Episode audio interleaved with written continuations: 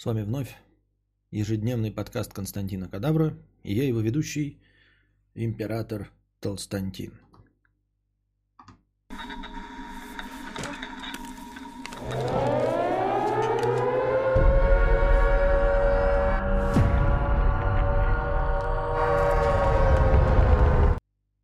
Компания Apple выпустила обновление 13.5 для своих э, устройств на базе операционной системы iOS, которые позволяют не э, пользоваться Face ID, если вы в маске.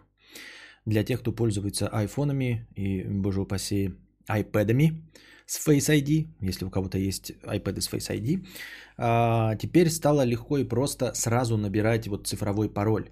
А, дело в том, что, возможно, вы с этим сталкивались, даже если вы на ведроиде и у вас есть Face ID, ну или аналог Face ID от андроида. Когда вы в маске, ну или у вас там шарф нацеплен, если вы зимой там пользовались, а, а, телефон сначала должен понять, что э, лицо не определяется, и потом дать вам возможность э, вводить пароль. То есть вы пытаетесь, телефон там что-то пыжится, лицо ваше не видит, парочку попыток совершает, и потом только дает ввести пароль. Так вот, вместе с обновлением они сделали так, что если человек в маске, он сразу же дает э, набирать пароль без ожидания попытки Face ID, понимаете? То есть он смотрит телефон на вас и сразу же дает ввести пароль. Это прикольно, это шаг навстречу. Ну, неудивительно, ты платишь столько бабосов, почему бы не постараться сделать э, шаг навстречу пользователям. Вот такие вот дела. Кому все эти новости я не знаю. Техники Apple из здесь присутствующих есть только у меня. Вот. Такие дела.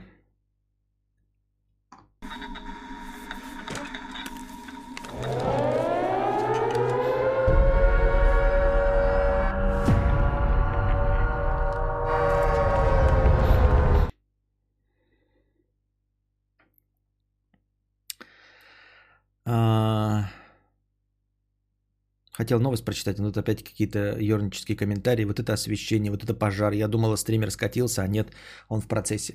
А, так я же специально поставил. Я думал, вы хотите такое теплое ламповое освещение. Мне показалось, что вам понравилось. Touch ID must have. Touch ID must have, да. А, именно поэтому, например, э, еще один аргумент в пользу а, iPhone SE. А, он, по-моему, вот SE 2, который на базе iPhone 8, а, он тоже работает не на Face ID, а на Touch ID. Touch ID все-таки удобнее. Понятное дело, что а, приходится, если у вас плотные сальные ручонки, как у меня, да, приходится вот, например, большой палец, который вы чаще всего используете, хотя вы можете любые пальцы настроить, я вам напоминаю, там, по-моему, кучу можно закидывать. Я всегда, когда пользовался айфоном, у меня было 4 пальца забиты туда большой, большой, указательный, указательный. Спросите, для чего? Ну, понятно, большой этот, большой этот, а указательный, чтобы когда телефон лежит на столе, не вот так вот прижимать, а вот так вот. Поэтому всем рекомендую делать а, два больших пальца и два указательных. Так вот, картинка огонь, идите в сраку недовольны. Давайте я просто прибавлю чуть-чуть света. Не факт, что станет лучше. Но по аналогии, здесь у меня 10%, здесь 10%, если я здесь отключил, то здесь можно увеличить немножко и станет поудобнее. Иногда э, удобнее палец, иногда Face ID. Не знаю, когда Face ID удобнее, мне никогда Face ID не было удобно, удобнее, чем палец. А, с пальцем просто ты сразу в кармане, я знаю, что подхожу к кассе, я прямо в кармане свой сальный палец стер об карман, внутреннюю поверхность, уже разблокировал оттуда и вытаскивал телефон и сразу прикладывал. И не надо было харю. Понимаете, еще бывает, когда терминал оплаты платежа, при, принятие оплаты находится далеко или там не тянется. И вот так вот щик положил и все нормально. А уж тем более, если вы какая-нибудь модная мадама, которая ходит вот в таком вот шарфе, ну, естественно, голые ноги, там, понятно, колготки, но типа ты тепло одет, и у тебя там какая-нибудь шапка такая, да, и шарф такой большой, намотанный 18 раз вокруг шеи, то зимой могли возникать проблемы с Face ID. С Touch ID таких проблем никогда не будет. У меня еще мизинец на Touch ID. Когда рыбу жру, там и мизинец must have. Неплохо, неплохо. Вот это, мне кажется, для членов клуба Центнер а, прекрасный совет. Во-первых, вы можете жрать пиццу. А, мизинец практически всегда оттопыривается, да, там, если вы особенно а, гомосексуально что-нибудь пьете. Вот, поэтому пальцем вы э, мизинцем никуда не касаетесь. Если вы жрете пиццу, вы тоже, опять-таки, мизинец всегда остается чистым. Вы можете жрать что-то жирное, сальное, майонезное, кичунезное. и при этом разблокировать лежащий телефон при помощи мизинца. Хороший совет. Поставим плюсик, запишем здесь вот плюсик Дасту Делакруа. Этот плюс, конечно, нигде не засчитается и никуда не пойдет, поэтому это все фуфел. Пойду тоже мизинец добавлю, охуенный сайт. Да-да-да-да. Никогда бы не подумал, что э, нужен будет мизинец, а теперь такой, под... да, почему бы и да. Прекрасная картинка. Мне кажется, зря э, модератор, называть которого мы не будем, из-за проявленного неуважения к стримеру. Я вот сейчас смотрю на себя, красавец. Ну, в смысле, естественно, из-за света. Итак, дальше. Меня аж Э,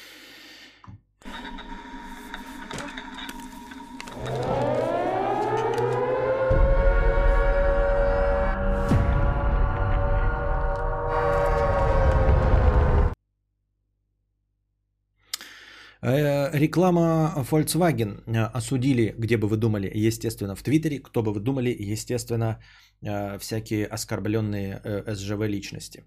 Значит, Volkswagen выпустила рекламу, я ее посмотрел. А по описанию она звучит страшно, действительно, нарушающая все возможные права и оскорбляющая всех возможных черных афроамериканцев.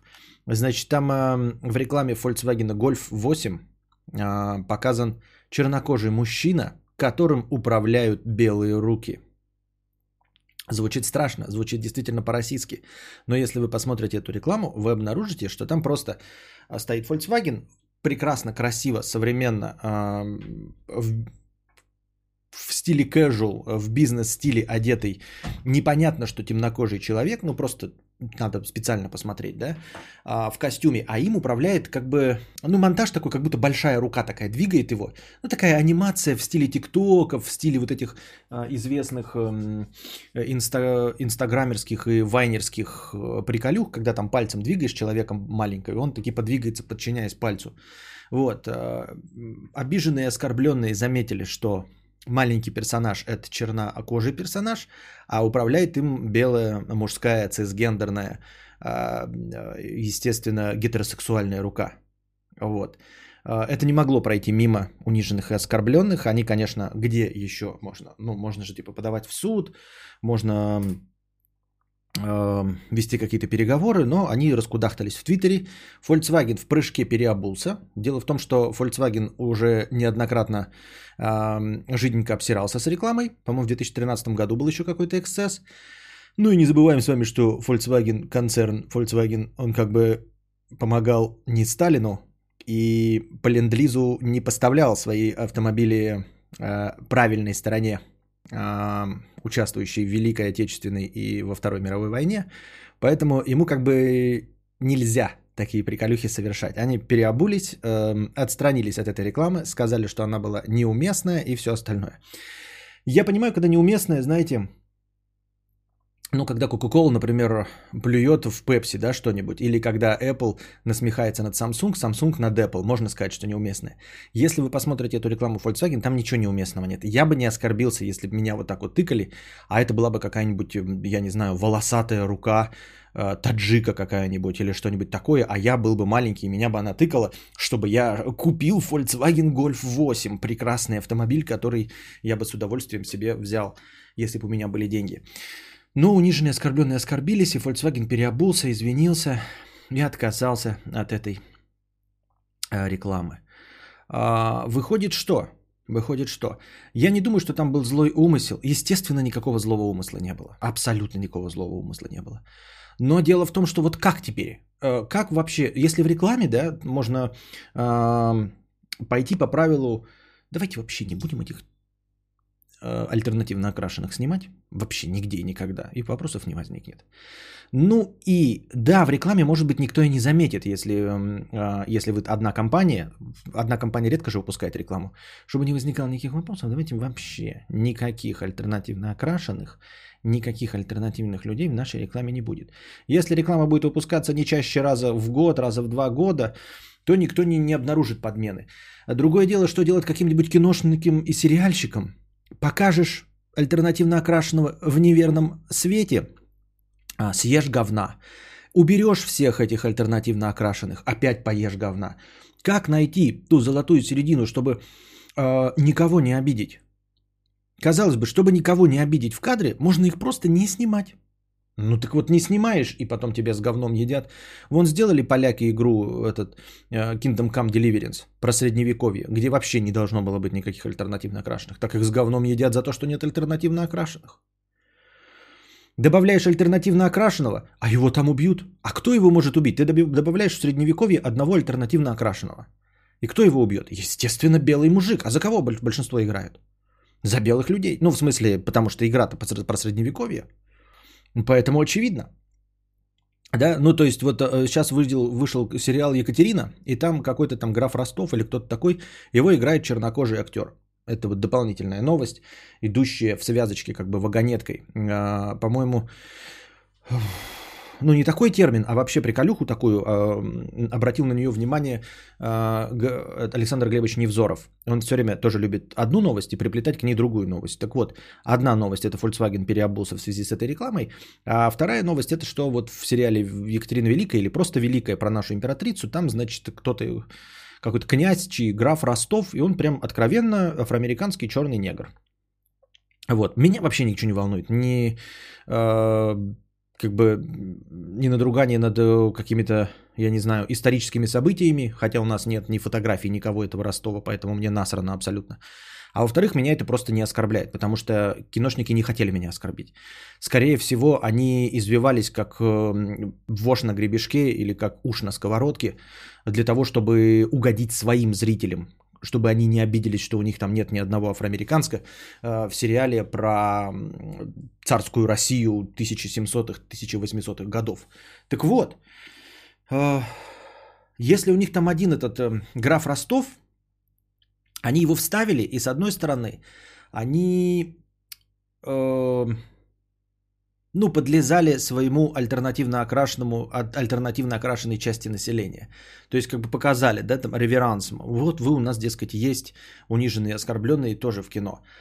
А теперь, боже упаси, с этим Ростовым что-то случится в кинофильме. Если с ним что-то случится в кинофильме, то все остальные-то там персонажи белые. Получается, что можно сейчас, будучи СЖВшником каким-нибудь, да, сидеть прямо с тетрадочкой и ждать, когда что-нибудь, кто-нибудь сделает в эту сторону, в сторону Ростова.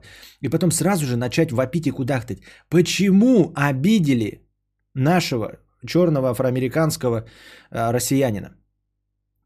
И кто обидел? Естественно, белый. Можно даже не готовиться, просто надо просто, да, как, как э, большинство журналов больших и средств массовой информации, они уже написали некрологи по всем известным личностям, ну, которые приближаются по возрасту, а даже которые не приближаются по возрасту. Всегда есть база некрологов чтобы быстрее всех среагировать, если кто-то помер, сразу же некролог э, печатать, эм, кто быстрее напишет какую-то хвалебную оду. И также хвалеб... Э, можно записать специально, да, уже подготовиться, в какой серии кто-нибудь обидит этого Ростова в исполнении афроамериканца. И сразу же можно написать уже готовый текст о том, что его обидел белый человек, потому что все остальные персонажи там белые. И если его кто-то обидит, обманет, пнет, там, я не знаю, боже упаси, убьет, то это, естественно, будет из-за чего? Из-за расизма э, в Российской империи. Но не в Российской империи, а вообще в стародавние времена. Я так думаю, мне так кажется. А почему их не оскорбляет, что белых много, а темнокожий один для галочки? Почему не 50 на 50? Хороший вопрос, КАС-37. Я думаю, что в эту сторону и их мыслишки двигаются, и они скоро обратят на это внимание. И э, в ближайшем самом времени мы не сможем больше отмазываться э, Сообщество Константин Кадавр опубликовало новый подкаст. Нихуя себе, блядь. Неплохо, неплохо. Смотрите, у меня ВКонтакте, я же говорил вам, да, что ВКонтакте, извиняюсь, что отвлекся, а, теперь у нас подключены подкасты. Если вдруг кому-то интересно слушать подкасты, аудиозаписи ВКонтакте, то у нас есть и в официальной моей группе теперь подключены подкасты, они постятся, а, ну, в виде сообщений на стене. А еще есть сообщество Кинобред. Можете написать там в поиске сообщество Кинобред. Вы его обнаружите, там ошибиться сложно. И там тоже только подкасты в аудиоформате выкладываются. Константин, это я тебе помог подкасты настроить. Спасибо. Спасибо. Вот. Эм, да, в итоге одобрили оба, оба сообщества, и Константин Кадавр, и Кинобред. Так, на что я отвлекся? О чем я говорил? А, да, в самом скором времени они обратят на это внимание, что одного персонажа для галочки недостаточно и нужно как можно больше. Да что опять приходит-то? Что? Вот что сейчас пришло? А, перевод 15 рублей от АСН. Спасибо. А, молодец, скушай пряник. Есть, говорят, приложение даже ВКонтакте подкасты или в ВК подкасты или что-то а, отдельно, чтобы слушать именно подкасты ВК. Кому и почему это может быть удобнее, чем все остальные приложения подкастинга, я не знаю. Но если вам вдруг удобно, то можете смело пользоваться. Благо туда я подключил ту же самую RSS-ленту, то есть помимо самой заявки, мне больше это труда составлять не будет. Я автом... заливаю один раз подкаст, и он рассылается во все системы. Да-да, в ВК пришло оповещение, что ты опубликовал классная фишка. Да, да. Неплохо, неплохо. А, я не знаю, как там, кстати, ВК сработает, потому что я подключил все подкасты. Он должен, по идее, в ВК перекачать себе все 757 подкастов. Там на 50 гигов они вообще предусмотрели такую систему, что я могу туда заливать ебаные тысячи подкастов. Но вот я не знаю, кто еще со мной может сравниться по объему в русскоязычном пространстве. Я понимаю, там Джо Роган, все дела, но вы знаете хоть один подкаст, который по хронометражу сравним со мной на русском языке? Даже если мы припомним вообще там 15-летней давности Э, Василия Стрельникова подкасты, Василий Борисович, то они у него, во-первых, не длинные, они не выходили у него далеко каждый день, там выходили раз в неделю, и он все равно столько не, не нахуярил. Придет 757 уведомлений? Не должно, не должно. Там типа галочка стоит подкачать старые подкасты. А сейчас пришло уведомление о свежем 76-м. У нас сейчас идет 77-й, но пришло уведомление о 76-м. Хотя 76-й я залил когда? Вчера, получается, да? Позавчера. Вот. Отвратительные мужики. А, у них, э, во-первых, по-моему, 600 с чем-то, да, а во-вторых, э, у них, по-моему, не идут по 2-3 часа, понимаешь? То есть у меня подкасты меньше часа, это прям редкость. А, ну, а так, я не, не скажу за средние, да, но у меня очень много подкастов, которые за 2 часа вывалились. Я имею в виду по хронометражу. По количеству, может быть, у них там что-то тоже, может быть, и за 800 вывалилось. Эхо Москвы какие-нибудь, если они заливают свои программы. Ну да, но это не считается, что Эхо Москвы, конечно, а, они, во-первых, э, не считаются подкастами, не радиопередача. А я чисто подкаст, поэтому честнее будет, конечно, соревноваться с отвратительными мужиками. Но вообще-то это известный стереотип-то России. Водка, матрешка, балалайка и медведи с маврами. Медведи с маврами? Ну, теперь да, наверное. Вот. Ну и поэтому ждем. Э, я вообще ничего против не имею вот этого, когда э, включают кучу э, афроамериканских героев. Я вот сейчас вам говорю, да, это чисто так вот потешить там чье-то самолюбие.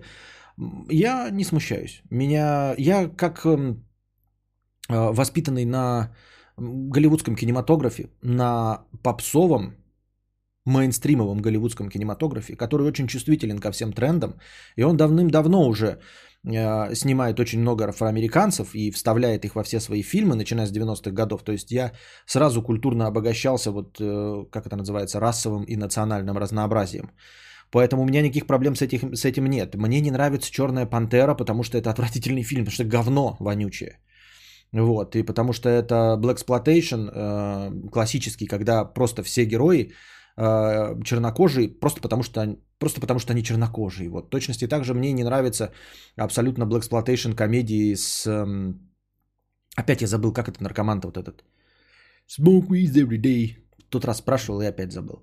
Например, есть э, прекрасные, но не Black Exploitation комедии. Э, э, не грози Южному Централу, попивая сок у себя в квартале. Это не Black Exploitation. Они насмехаются сами над собой и они играют, типа, представители гетто. То есть, если бы они снимали про что-то другое, там у них не было бы столько представителей гетто. Или, например, «Пятница» с Ice Cube и Крисом Такером, если мне память не изменяет. Но это не Blaxploitation. Это просто э, они вынуждены там играть, потому что ну, это фильмы про гетто. А когда ты смотришь как, какой-то там рейс, когда самолет летит, и там э, Snoop э, курит травку, и там все афроамериканские персонажи, вот там какой-то пурпурный самолет, который куда-то летит, и они там все укуриваются. Это какая-то дичь. Вот это Blaxploitation. И Черная пантера тоже Blaxploitation, мне так кажется. То есть э, такой взят жанр исключительно для белых нердов, э, для ботаников прыщавых. э, по комиксам. И вот специально для них придуман персонаж, так и в кино-то он, ну, в смысле в комиксах-то он прекрасно участвовал, вписывался как э, расовое разнообразие. А здесь, э, а фильм снят исключительно про черных афроамериканских Ваканду. А как же китайцы, фундусов, турки, арабы, узбеки, мексиканцы? Где? Где что? Что, а как же? Они просто в голливудском кино не участвуют, потому что они не давят никого. Вот сейчас они начали продавливать там какие-то... Ну, например, китайцы, да, их дохрена же, например, в Америке. Но они не отсвечивают. Э, китайцы проводят э, скрытую экспансию везде. Китайцы э, заполняют страну без военного вмешательства и, и без качания прав. Они просто наезжают и работают как ослики. Как в хорошем смысле? Кто сказать, кто хорошо работает-то? Как папы Карла. Вот. И точности также они сейчас... Э, так, ладно, не будем говорить об этом. В общем, китайцы, они же не нападают, они военных действий не ведут. Вот. Они просто приезжают на законных основаниях, заселяются и строят свои чайнатауны. Прекрасно работают, ввозят свою дешевую рабочую силу. Вот и все, и все прекрасно. Мексиканцы. Мексиканцы, я не знаю, ну не мексиканцы, ты имеешь в виду испаноязычные, латиноамериканцы.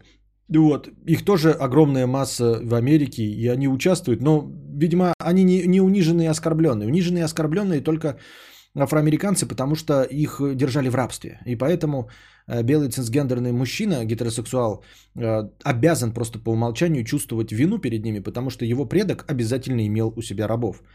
А мексиканцев никто не обижал. То есть с ними воевали, но на равных. Это были бои равных с равными. И азиатцев тоже никто не обижал, они там э, со своими мечами прыгали. Поэтому они скажут такие, ну, блядь, белые, снимайте меня, нас кучу в фильме. А они скажут, схуя-то, блядь.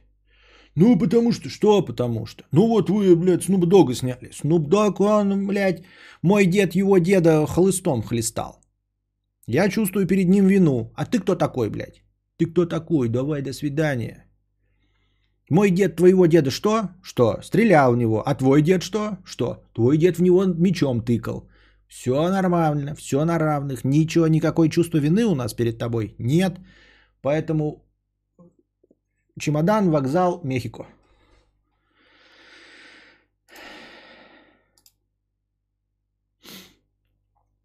Бред же, вот у нас в рабстве держали белые белых, и всем похер, никто вины не чувствует. Да, но потому что никак четко не определить. У нас нет таких исторических документов, так куда стоило бы обратиться. И, новый формат а, стримов. Четыре часа дня сидел под эти стримы на даче, делал электропароводку. Отдельное спасибо за твой рассказ про темный и страшный лес, в который нельзя ходить. А если пойдешь, то лес тебя съест. Дача как раз в таком лесу. Незабываемые ощущения. Спасибо. А, вот я, кстати, об этом думал а, насчет э, нашего рабства, вот крепостного права. Как оно вообще образовалось? Как образовалось вот крепостное право на территории России? А, я задался этим вопросом после документалки вот эти опричнина, по-моему, от э, Сергея Минаева. И там как-то в, два, в двух словах указано, и вообще у нас в наших учебниках как-то в двух словах как-то размыто написано, как одни становились крепостными других. Понимаете, с историей рабства в мире вообще все понятно. Рабами становились э, угнанные народы, которых победили. То есть какие-нибудь, да, персы э, с какими-нибудь арабами воюют, персы победили, угнали кучу арабов себе в рабство, держат их э, Э, на последних хуях без соли, в цепи заковывают, заставляют работать. Арабы прибежали, перцам пизды навалили, часть персов забрали а, к себе в рабство, вот, э, чтобы те строили, работали и жили в кандалах. Все понятно. Приехали белые в Африке, победили там, потому что у них было оружие, забрали кучу людей, перевезли в Америку, сделали их рабами. Все понятно. Как в одной, на территории одной страны часть населения одной страны оказывалась в рабстве у части населения в другой стране. В этой же стране, я не понимаю. То есть даже европейцы, когда там есть какие-то эпизоды, когда кто-то становился кого-то рабами, они происходили все по одной схеме. Налетаешь, убиваешь всех, порабощаешь народ и делаешь их, потому что ты их победил. Потому что ты их победил. Кто здесь кого победил? Кто-нибудь мне может вот на, напомнить? Тут тоже какая-то, кто-то к какой-то земле привязан, жил в какой-то деревне. Значит, эту деревню подарили э, царь так как он владеет всеми землями, подарил часть этих земель э, своему приближенному человеку. Этот приближенный человек приезжает, говорит, это теперь моя земля. Ваша деревня стоит на моей земле, принадлежит мне. Вы платите мне какую-то часть дани, чтобы пользоваться моей землей. Крестьянин, свободный человек, на этой земле работает, но не может выплатить этот долг и попадает в долговую яму. И вот этой долговой ямой он как бы вписывает себя в добровольное рабство. И это продолжается потом из поколения в поколение, он становится его крепостным. Или как? Как вообще это работало на территории России? Окончательное закрепощение произошло по соборному уложению Алексея Михайловича. Что такое закрепощение, ты мне объясни. А индейцы их вообще истребляли. А тему Кремниевой долины, которую идут фильм снимал, вы обсуждали? Нет. Ну, обсуждали, обсуждали, да. У нас люди так и не способны отстаивать свои права. Их же покупали, продавали. Как покупали, продавали? Вот ты живешь себя в деревне. Как тебя можно купить и продать? Как, в какой момент образовалось право собственности на тебя? Вот я чего не понимаю. Как образовалось право собственности на тебя? Как вот вдруг один человек сказал, вот этот, блядь, человек принадлежит мне. Кто такой, как это в смысле, блядь? Я родился, никому не нужен, не должен был, а теперь я вдруг принадлежу вот этому. И он меня кому-то продал. Как? Запрет перехода крестьян от одного помещика к другому. Ну, насколько это нелепо, да? Что это значит запрет от одного помещика к другому? То есть ты работаешь на земле, ну и да, и не можешь перейти к нему. И что? И на каком основании он теперь имеет право мне приказывать? То есть он мне говорит, плати э, аренду за землю. Я ему плачу аренду. Он говорит, ты платишь мало. Я говорю, ну да, я в долговую яму попадаю. Я просто отрабатываю тебе его, эту, ну, свою, э, свой долг и ухожу во свояси. Ты такой, нет, ты будешь, типа, я тебя сейчас буду холестать плетью и могу тебя продать. Почему, блядь?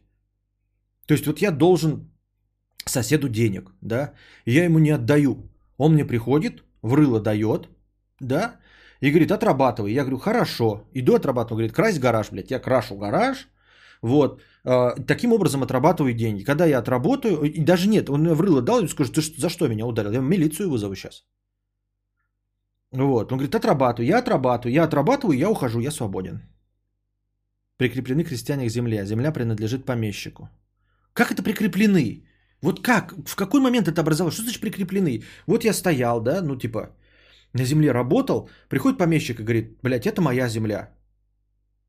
Я говорю, ну и ладно, я пойду тогда в лес, в тайгу себе дровую землю, землю искать, в которой я буду свободен и никому ничего не должен. Так, не в ту сторону добью. И я никому ничего не должен. Вот, а он говорит, нет, ты теперь прикреплен к этой земле. Он такой, ладно. Я прикреплен к этой земле. Все там воюют за свою свободу, все остальное, а у нас не прикреплен, так прикреплен. А куда им деваться? Там их дом, там их хозяйство. Ну вот что это за фигня? Мне это предельно непонятно. Многие крестьяне, кстати, были против отмены крепостного права, то бишь можно предположить, что их все... Нет, то, что э, ты рождаешься рабом и остаешься рабом, это прекрасно показано э, во второй части э, трилогии э, Ларса фон Триера под названием «Мандерлей», продолжение Догвиля. Вот, там вот это вот рабское, рабство прекрасно показано там, а во-вторых, показано в «Джанго освобожденном» э, Квентина Тарантино, где герой Сэмюэла Л. Джексона, который вот э, что этот себе позволяет, помните эту коронную фразу? Он таки как раз таки из тех, кто э, не хотел бы э, уйти из рабства. Вот, а его роль, такую же точности роль в Мандерлее исполняет Дэнни Гловер, если мне память не изменяет. Прекрасный фильм, кстати. Он как раз таки про то, что Э, приехала там эта героиня, и рабство отменили, а чернокожие а, афроамериканцы все еще живут под гнетом белого и не хотят уходить, потому что, ну, не хотят, они привыкли к этому. То есть, когда вы уже несколько десятилетий или столетий, несколько поколений находитесь в крепостном праве, то есть, ну, в крепостничестве, то, естественно, вы не хотите ничего менять. А, ну, как бы стабильность, она лучше изменений, да? Стабильность лучше изменений. Стабильность лучше изменений. Так что тут все нормально. В это я могу поверить. Я не могу поверить, как оно образовалось. Потому что когда тебя лишают свободы, вот приезжают, да, твою семью, блядь, изрубили на куски нахуй, детку, бабку изрубили на куски, тебе надели кандалы, и ты такой, ебать, ну, типа, да, я понял, я раб. А когда ты работаешь на самой земле с мотыгой, приезжает помещик, говорит, моя земля, ну, хорошо, твоя земля, пошел нахуй. И пошел, и ушел. Мы уехали, мы решили, что будем сидеть на своей земле. Нет, образовалось как-то рабство. Как? Как образовалось-то? Как? Я это в пределе не пойму. Ну, то есть сейчас придут, да, мне сейчас э, э, какой-то э, этот э, олигарх и скажет, это моя земля. Я начну у-у, судиться. Ну, и по суду проиграю. Суд покажет, что это реально не моя земля. Все, она принадлежит э, какому-то олигарху. Мне будет обидно, но я же не смогу ее победить, да, там у него охрана, все дела. Я скажу, ну да, заберем свои манатки, сколько сможем, и уедем. Нас на выходе остановят, скажут, это все имущество это. Я скажу, ну, обидно, досадно, но с охраной подраться не смогу, придется нам не салона хлебавший вообще. В чем мать родила выйти? Но мы выйдем из того, что мать родила. Выйдем и уйдем. Оставив все здесь, потому что мы проиграли в суде. В какой момент мы стали рабами? Крепостными. Да какие земли в лесах, помещик, а, тебя мог убить нахуй и все тут, а люди что дохнуть не сильно хотят и вот идут в рабство. Так э, э, э, в средневековой Англии тебя тоже рыцарь мог, блядь, ехать и тебя вот крестьянина зарубить. Но крестьянин не был его рабом. Сергей многолетний, вот в чем прикол-то. Вот, вот о чем я спрашиваю. Везде были бедные и богатые. Вспомним Робин Гуда который это э, богатых грабил, чтобы бедных. Богатые тоже там ездили в латах, и крестьян, блядь, били, насиловали, стегали, да. Была несправедливость. Но и крестьяне им не принадлежали. Не принадлежали.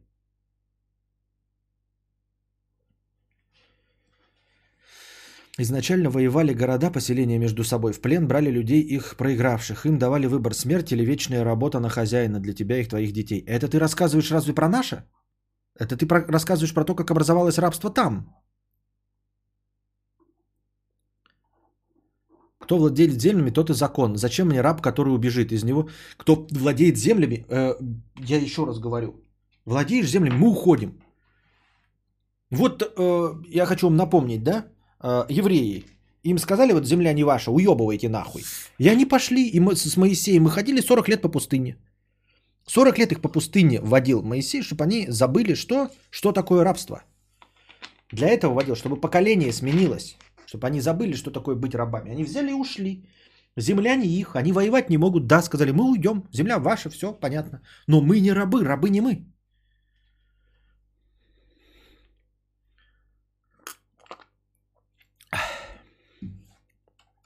Я понимаю, уже несколько человек дают мне прямой ответ, почему так произошло. Но вы понимаете, да, что это оскорбительный ответ, который вы даете?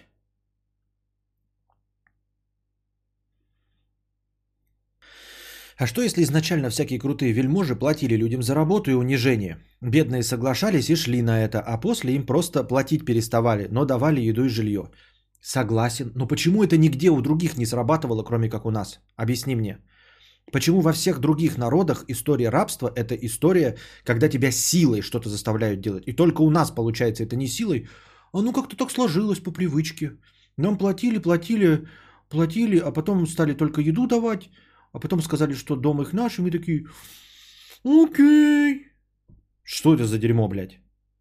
Вы либо давайте мне в историческую справку нормальную ищите, либо мне ваши ответы не нравятся. А ты уйдешь, если придет помещик и платить бешеные налоги? Да, если он мне скажет, это моя земля. Либо ты становишься моим рабом, потому что ты на моей земле, либо уходишь, я ухожу. Почитай про идею восточной деспотии. Где почитать? У кого? Платить стали сильно позже того, как заставили работать лет так на 500. Да, понятно все с вами. Понятно. Так.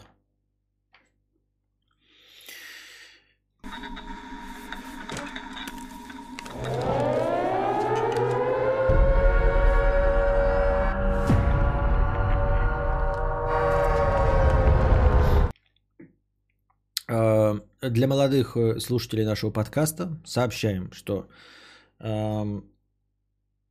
ЕГЭ для поступающих в вузы пройдет 29 июня. Начнутся э, экзамены 29 июня. Такие перенесены были с мая, ну, как обычно они должны были начинаться, э, на 29 июня, но пока только для тех, кто поступает в вузы. А, кто э, решается не поступать в вузы, то тому пока ЕГЭ можно и не сдавать, аттестаты получат все. Просто. Как раньше справку прослушал и все. Но если ты совсем не мог сдать экзамены, там в девятом классе в Советском Союзе, прям вообще выпускные не мог сдать, то тебе давали справку о том, что ты прослушал курс средней школы. Вот. Эм, так что выдадут такую справочку теперь всем. Ну, я могу где-то ошибаться, так что не сильно мне доверяйте, перепроверяйте всю информацию. Но в целом ЕГЭ для поступающих в вузы будет 29 июня. Кто не сможет сдать, те смогут, э, ну, по какой-то причине, смогут сдать в августе и в сентябре таки приступить к обучению. Эм, призыв выпускников школ в армию отложат. Не отменят, но отложат. Вот такие вот дела. Новости с полей, если это вдруг кому-то интересно. Э, ну, льва тут нет, поэтому я не знаю, насколько здесь молодых. Больше. Э, смотри, можно же быть рабом ради царя. Люди же работали, наверное, во славу своих содержателей. Ну как объяснить? Типа слава нашему императору. Давай бесплатно работать. Сергей Многолетний, э, приведи мне пример, кто еще этим занимался. Мне нравится твоя да, мысль, но давай мне хоть кто-нибудь еще. Понимаешь, служить бы рад прислуживаться тошно.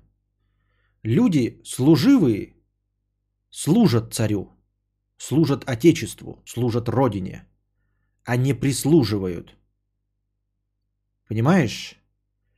Э, великий князь, граф там какой-нибудь, да, э, которые подчиняются приказам царя, они ему служат, они служат отечеству, народу, славе, гордости – они не рабы. Если им скажут, э, начнут их плеткой бить, типа поднеси еду, они нихуя этого делать не будут. Они готовы выполнять военные приказы. Понимаешь? И готовы понести наказание за коррупцию, там, например, да? Или за предательство Родины, там, за шпионаж. Они готовы понести наказание там, головой, но не прислуживать. Поэтому есть масса, да, э, приближенных там военных там или личная охрана, которые э, находятся близ царя всегда, да, и ему абсолютно э, подчинены, но абсолютно подчинены, если они убирают из-под царя горшок, то только в целях безопасности. И то специальный человек, у которого такая должность, а не потому, что он раб, не потому, что его можно убить в любой момент – если цари и императоры имеют право кого-то убивать, и для них весь народ рабский, то это только для одного императора. Весь народ раб, потому что император, ну вообще в целом не у нас, а везде, да? Почему короли имеют там право обезглавливать кого-то и все остальное? Потому что они высшая судебная власть. Высшая судебная, исполнительная и законодательная власть. В одном лице. В одном лице. Не в лице кучи помещиков, не в лице кучи работорговцев – и в рабовладельцев, а в лице одного человека, ну или там правящей династии. И для того, чтобы была одна власть сосредоточена, им дается полная власть, что они могут даже срубать головы по своему собственному э, желанию. И весь народ для них рабы. Но это для одного, и потому что царь-император, он помазанник Божий, понимаешь? Они, э, ну, там в том числе фараоны вообще прямым текстом говорили, что они дети богов. Это другое. Я не оспариваю э, власть императоров, фараонов, царей, э, цезарей, кого угодно, королей. Нет. Я говорю, почему один холоп подчиняется другому холопу. Просто не на том основании, что один холоп поработил другого. Я понимаю, когда поработил. Пришли, заковали в кандалы, я буду работать с ними. Заковали в кандалы и отпиздили. Закон и власти никакой нет. Все, я раб.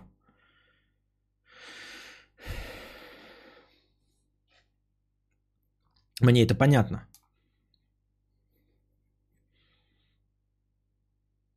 Костя, ты... Так ты аристократа цитируешь, а так нет, я объясняю, там только, просто только что сказали, что э, Сергей Многолетний сказал, что надо, ну, что подчиняются как царю. Типа служат в честь царя. Нет. Что помещик кто? Помещик не царь, помещиков все ненавидели. Царь хороший, поме... бояре говно. Злые помещики. Для крестьянина в России помещик был своего рода царь и бог. В свою очередь помещики получили землю в награду за службу от царя-батюшки. Не был он царь и бог, ненавидели же помещиков. А может крепостным не так уж и плохо жилось на самом деле, их все устраивало? Нет, то, что устраивало, это понятно. Понятное дело, что наше крепостное право это совсем не то же самое рабство э, черных афроамериканских негров в Америке. Совсем не то же самое, близко нет. Потому что, э, несмотря на какую-нибудь салтычиху, которая там истязала своих, и то ее крепостные пошли и пожаловались императрице. И осудили салтычиху за то, что она убивала. А у них гораздо жестче обращались там в их загнивающем Западе со своими рабами. Все-таки у нас э, крепостные были люди, и их нельзя было просто так убивать. То есть их можно было там ну, докармливать, там заставлять сильнее работать, чем они могут, там непосильную барщину и все остальное, но э, в целом, ну, ты не имел права просто так убивать крепостных. Случалось, конечно. Это осуждали. В какой-то момент, там, знаете, в самые вот э, темные времена, во времена Салтычихи, кто-то тоже баловался тем, что своих крепостных э, порол до смерти. Но в целом это не было обычным явлением. Поэтому я понимаю, почему они в итоге оставались в крепостничестве, и никто ну, не боролся за свою свободу и все остальное. С этим все понятно. Я задавался только одним вопросом. Момент щелчок перехода из свободного человека в э, крепостного. Вот что меня интересует. И как это происходило в сознании этого крепостного. В сознании раба мне понятно. Я еще раз подчеркиваю. Раб становился, когда тебя захватывали силой. Побеждали. Вот ты идешь свободный, прибежали белые люди, кандалы нацепили, отпиздили тебя. Э, вот, э, половину людей изрубили и сказали, все, ты в кандалах идешь работать. В этот момент ты понял, в этот момент в течение одного часа ты понял, что ты был свободен, а теперь ты раб. Крепостные в какой момент их? Кто захватил их? Свои же прибежали и сказали, один русский человек прибежал и захватил другого русского человека? Не было такого. В какой момент, как это по щелчку происходило? Если это происходил какой-то длительный процесс, не по щелчку, то как он происходил? Как это понять? Как понять, что сейчас я не становлюсь рабом какого-нибудь таджика? Если это длительный процесс. Может, мне там сейчас какой-нибудь неизвестный э, олигарх скупает земли рядом, да, тут скупил, тут скупил, скажу, мою землю там скупил, вот, что-то там на меня в суд подал, тут земля уже не моя, и потом я такой, блядь, прихожу, мне скажут, а ты крепостной, блядь, принадлежишь э, э, Урсулбеку Назгиловичу. Что, блядь?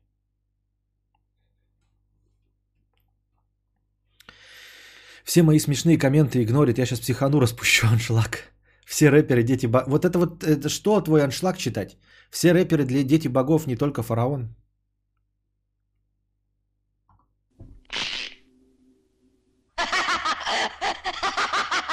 И ради этого стоило, да? Постепенно отбирали права и увеличивали ограничения, собственно, как и сейчас. Понятно. Ничего не понятно. Понятнее не стало, дорогие друзья. Я надеюсь, что вы тоже зададитесь этим вопросом и когда-нибудь что-нибудь прочитаете, где будет точнее это описано, и, может быть, сошлетесь, э, если будет жив ваш покорный слуга, я, и вы сошлетесь и скажете, вот, я прочитал книжку историческую, или, может быть, просто художественную, и там очень красиво и четко описан процесс порабощения крепостного. Тогда будет понятно, потому что все, что вы сейчас тут предположили и сказали, может быть, даже вы обладаете историческим образованием, но это мне нисколько не помогло понять. Вернемся к олигарху. Представь, что он лишит тебя всего, в том числе и возможности стримить. Станешь рабом, но имеешь возможность сделать то, что ты привык и тебе нравится. Ну, это понятно, Эмиль, я еще раз говорю.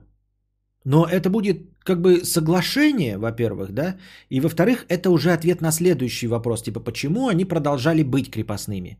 И, э, как Светлана предположила, были ли у них вообще с этим проблемы? Ну, типа, со самосознанием. Испытывали ли они несправедливость какую-то? Вполне возможно, что, конечно, не испытывали. Ну, типа, у них все устраивало. Как я уже и говорил, люди, которые э, в армии были, особенно если два года, да, не очень быстро вступают в, в это, переключаются на обычную гражданскую жизнь, потому что в обычной гражданской жизни нужно что? Нужно самому принимать решения. А армия в этом плане тебя очень хорошо расхлябывает, расхолащивает. За тебя все решения принимают. Ты приходишь просто и кушаешь. Тебе говорят, когда стирать свои портянки, когда мыться, когда укладывать снег в кубы. Вот. Даже готовить еду, если твоя очередь, для тебя все расписано. Тебе говорят, ты обязан подчиниться. А потом ты выходишь в реальный, в свободный мир, ты свободен абсолютно делать все, что угодно, спать когда угодно, но ты просыпаешься, когда тебе угодно, и вдруг обнаруживаешь, что никто не приготовил еду. И не знаешь, когда портянки нужно стирать, когда мыться нужно.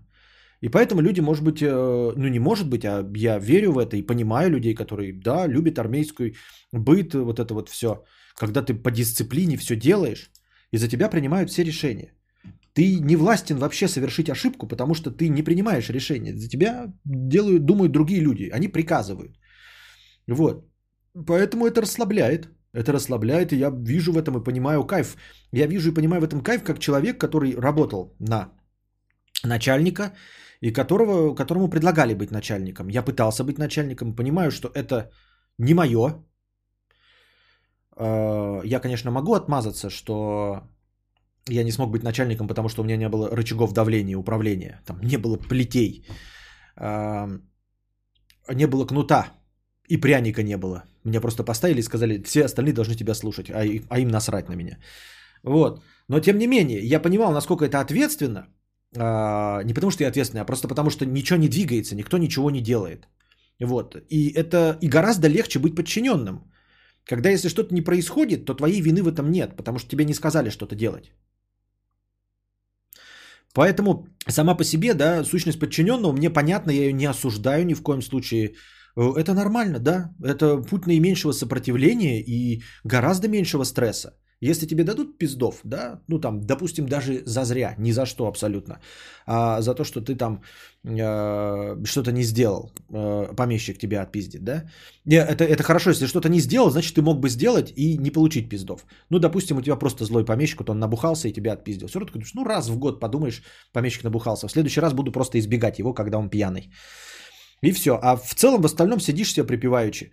А, не думаешь о том, что, блядь, когда там урожай собирать. Помещик, если вот есть приказчик от помещика, это его головная боль, когда собирать. Не сказал приказчик, ну и хуй с ним, блядь, сидим на жопе ровно, пердим в портки.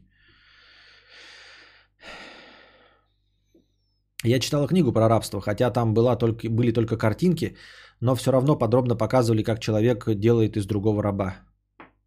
Это, блядь, картинки, комикс, что ли, читала? Ссылки куда кидать? В монитор. Просто бери вот так вот ссылку и кидай в монитор.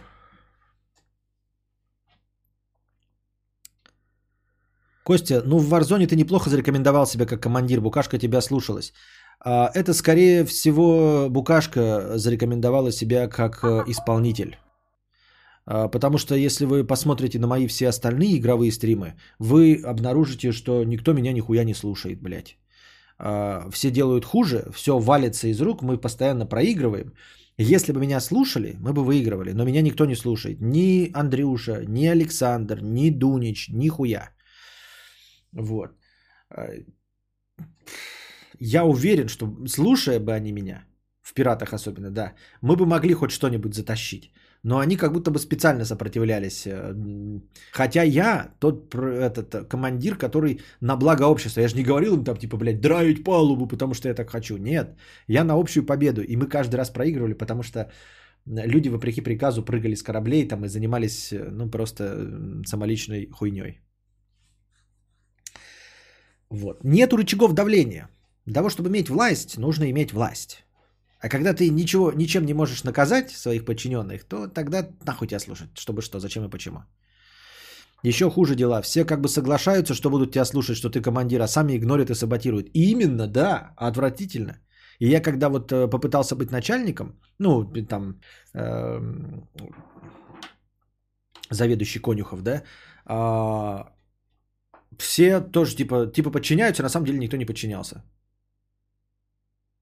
Если бы прямо сказали, нахуй ты нужен. Я же сто раз предлагал в этом, а, в пиратах, говорил, давайте кто-нибудь другой будет. Давайте кто-нибудь другой, но давайте кого-нибудь другого, но все вместе слушаться. Нет, никто не говорил, ничего не предлагал э, свою кандидатуру. Все говорили, соглашались слушать, а потом у меня очко полыхало. Я орал, и жена говорила, что больше ты играть не будешь игровыми. А то Костика научишь э, всему э, строительному вокабуляру. Чтобы что и зачем и почему. Вот поэтому мне, чтобы продолжать играть в пиратов или играть с кем-нибудь другим, кроме букашки, мне нужен стримхата. Чтобы вы смеялись надо мной, как меня саботирует э, мои войны. Причем, понимаете, говорю, я не против сам подчиняться. Я же говорю, сто раз им предлагал, давайте, давайте будет вот кто-то другой командир. Только когда другой будет командир, будете все подчиняться. И тогда, может быть, что-нибудь собралось бы. Ну, блядь, чтобы что? Чтобы не стать рабом, нужно смотреть, кому ты платишь налоги. Если вдруг это оказывается частным лицом, а налоги растут по его воле, то пора текать, пока не стал рабом. Интересная такая концепция, прям такая э, звучит как, как будто как из какой-то книжки антиутопической. Корпорациям не подчиняться. Как определить-то, кому я плачу? Ты что? Костя, ты хочешь сказать, что Андрюша в Варзоне пытался бы догнать автомобиль, как в «Пиратах» он пытался корабль догнать? Нет, так они, мы просто бы бежали в разные стороны и все. Как это и происходит в случайной игре. Я вот вчера э, сам поиграл, когда на четверых на пустую. Мне не понравилось. Э, во-первых, потому что они выполняли задачу, которую в игре не поставлена, они просто стреляли. Э, во-вторых, э, там же назначается владелец отряда. Но надо сказать, что с Александром мы прекрасно справлялись в Батлфилде. В Battlefield мы прикольно справлялись. Мы прям набивали себе дохуя очков, потому что э, действовали по приказу. Типа, я становился владельцем отряда, ну не владельцем, как командиром отряда, тоже звезда. И я давал, э, вот как точку указывал, как в Warzone. И мы туда бежали и захватывали, и там очки давались постоянно. И мы работали командой, типа, э, я не помню, кто из нас наводчик. А, он наводчик, а я стрелял. То есть там такая система была. Э, вот сейчас э, это Букашка сама стреляет из своей ракетницы, наводится. А там была такая система, что один наводится на, например, вертолет и как бы помечает его, а второй может сразу стрелять и сразу летит в вертолет. Вот, наведение. И мы вдвоем в команде прекрасно срабатывали, играли. Но у нас было отношение на равных, а я был просто этим, тот, кто отмечал точки. То есть я был командир, но это нужен был кто-то, и один из нас должен был отмечать точки. Я потому что предрочился, приноровился, поэтому я отмечал точки. Мы дохуя очков набивали с ним вдвоем. Когда действовали как команда, прекрасно. Ну вот когда Балагур, Балаган Дунич приходит, а Андрюша там...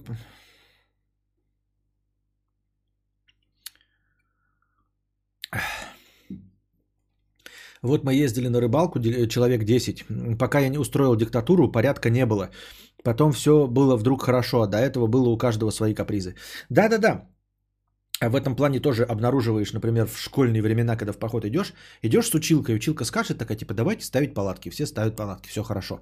Ты такой думаешь, давайте в следующий раз, блядь, без училки пойдем, будем бухать, хуярить, все заебись.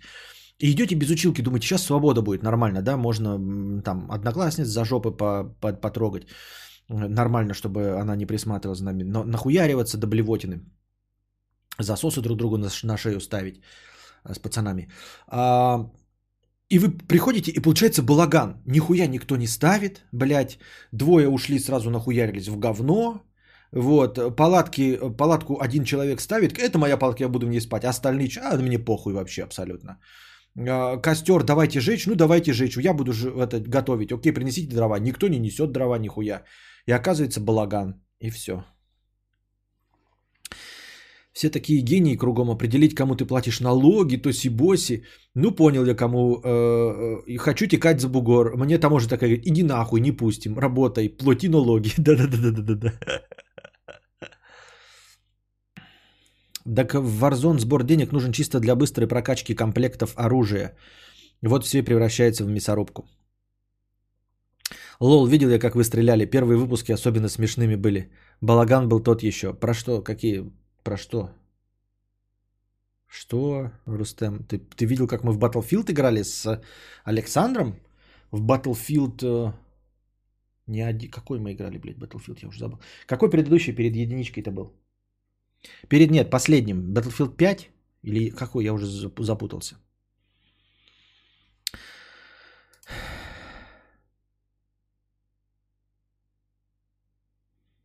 Самое главное в походе определить, где будет туалет по-большому. Все определяют, где туалет по-большому, а потом ты ложишься спать, и оказывается, что туалетом по-большому становится палатка диктатора. Hardline. В Hardline мы не играли вообще. В Hardline только Александр играл. Я не захотел в Hardline играть. Я хз какой там был, но я особенно ржал с ножей. Что вообще не помню такого. Ну ладно. Ну было и было. 3-4-1-5. 3-4-1-5. В 4 мы прекрасные. 3, в 3 вообще огонь. Это мы прямо наслаждались. 3-4 были золотые времена, когда мы по много часов играли. 3-4. В 1... Ну, в 4, да, получается. В 4 он наводил, а я стрелял. Это было, получается, четверка. Один мы уже что-то уже с трудом понимали, что происходит.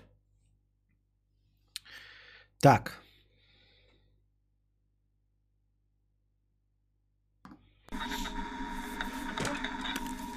Thank you.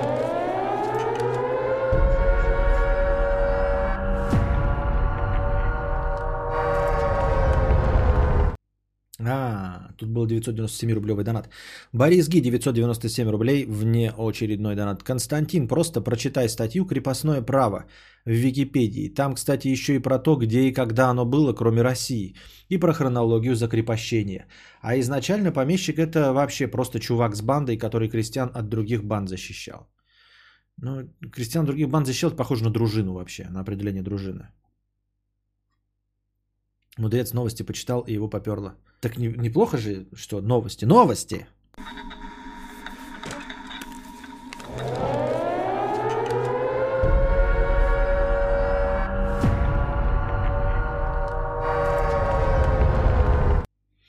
Значит, тут везде промелькнуло опять на говносайтах новость о том, что кто-то на Авито э, э, выложил э, ребенка бесплатно отдать домашнего, там написано, домашнего питомца. Вот. Э, и фотографии ребенка, что кто-то отдает бесплатно ребенка. И там все сразу, ой, рабство, там незаконная передача ребенка и все остальное. Ну, там в подписи написано, значит, фотографии ребенка, да, какой-то 10-12 лет, и написано, домашний питомец, отдаем бесплатно а в чужие руки, кто сможет сделать его счастливым. А, ребенок, значит, питомец непослушный, хамит, не слушает взрослых. Вот. Ну и в конце отдадим в добрые руки, кто сделает его счастливым. Э, Следственный комитет начал проверку по этому случаю. Неужели это там детское рабство? Неужели это что, продажа людей? Неужели это передача не, это, несовершеннолетнего ребенка третьим лицам? Ну, боже упаси, ребята. Очевидно же и понятно, да, что это за объявление. Понятно, что 12-летнего, 10-летнего, блядь, охламона, блядь, а, а, обалдуя и опездала, просто решили таким образом припугнуть. Типа вот мы тебя в детдом сдадим, да, например. Вот, бабушке злой отправим, они тебе, вот мы тебя на Авито выставим. Ну и для вида выставили на Авито и подписали, да. Там даже по подписи понятно, что это сделано для этого же обалдуя, чтобы он это прочитал и увидел. Что хамит, не слушается взрослых, непослушный, играет там, там написано, например, играет в приставку PlayStation и смотрит YouTube, нихуя по дому не делает. Ну, всем же очевидно, что это для пацана этого и сделано, что типа вот мы тебя, блядь, на Авито отдадим, кто-нибудь возьмет тебя, а та-та какой ты плохой. Понятное дело, что для того, чтобы ебанутые, ну, а у нас ебанутых полным-полно, которые в конспирологические теории верят, там, да, например, вот, э, чтобы всякие там, ну, какие-нибудь там, я не знаю, ну, например, там, кто-нибудь по имени Виктория, например, да, там, да, или, например, по фамилии Боня, там, не решили, что это норма, естественно, нужно там прийти туда, какой-нибудь участковый должен прийти и пожурить, сказать, вы так это, ататай, вообще-то, ну, ну что за шутки? Ты прям так прийти, вот ты с таким лицом должен участковый прийти или там по делам несовершеннолетних сказать. Ну что такое, ну? Что других методов воспитания нет, что ли? Я не знаю. Ну приставку бы отобрали, ну. Это позорище такое, ебать. В всех газетах пробовнили, но... Но все. Так больше не делайте, а-та-та. И уйти. Развели хуету, блядь. Ага, в новостях нам рассказывают, кто-то там ребенка продает, отдает в бесплатно. По-моему, это очевидно, согласитесь. Нас всех наебали, это Карли хотел пристроить свою задницу. Мир распечатали в 53 году, прекратите фантазировать. Эм, эх, современность, уже не в детдом отдают, а на Авито. Будешь так своего воспитывать? Не, я не думаю, что он будет на такой покупаться, шляпа такая. Да даже десятилетний такой не купится. Вот. Э, ну и надо понимать, конечно, что в современном мире ты хочешь пошутить, да, вот так вот э, с полушуткой ребенку. А тебе придут и, и пропиздонов ставят. Так еще же сейчас вот подняли, да, бучу э, средства массовой информации. А это значит что? Э, придут и ведь запишут в их в какую-нибудь эту, в реестр неблагополучных семей, стопудово же, в, это, по, по делам несовершеннолетних. Скажут, что у них неблагополучная семья и будут к ним еще э, раз в месяц ходить. Из-за того, что родитель тоже не особенно большого ума человек, а взял на Авито вот это вот поставил. Ну, мог бы просто на Авито сделать, знаете, там такое объявление. Сейчас, сейчас нажму отправить, нажму отправить, а в итоге не отправить. Да нет, отправил. Ну, как бы и тоже, что меня винить? Ну, не, не меня. Если человек не живет в нашем информационном поле, нашем с вами информационном поле, который читает всю эту хуйню, да, то человек мог не ожидать, что ему за это что-то влетит. Он думает, ну, Авито, блядь, там миллионы объявлений, правильно? Никому нахрен не нужных. Кто их смотрит, кто их читает, там 200-рублевую бумажку продают за миллион рублей. Что говном пахнет? Насрал, что ли, тут? И все. Который не сидит э, в интернетиках, Пикабу не читает обосранное с ТЖ и ДТФ, телевизор э, смотрит постольку поскольку, его это не пугает, он думал, это будет забавно. Ну вот теперь придут ему скажут, что это не забавно. Поругают. Мне нравится, как когда говорит, ребенка отдают бесплатно, а сам думает, ребенка и продать может. Нет. Хотели припугнуть ребенка чужой семьей, сами за это сядут, терячку и ребенок про, про, правда уедет в чужую семью. Да не посадят, даже родительских прав не решат. Все же, всем понятно. Ну, нормальным людям, как я вот читаю, это понятно взрослым, что это был элемент припугивания ребенка. А, взламываешь аккаунт неприятеля на Авито, пишешь такое объявление как бы от их лица, они ловят гемору, вынуждены оправдываться. Нет, а если ты... Тогда надо жестче писать. Зачем тогда такую, такую пургу пишешь, и я сразу понимаю, что это не имелось в виду. Если ты хочешь подставить, то ты пишешь реально про продажу в рабство. Типа продам на органы человека там какого-нибудь.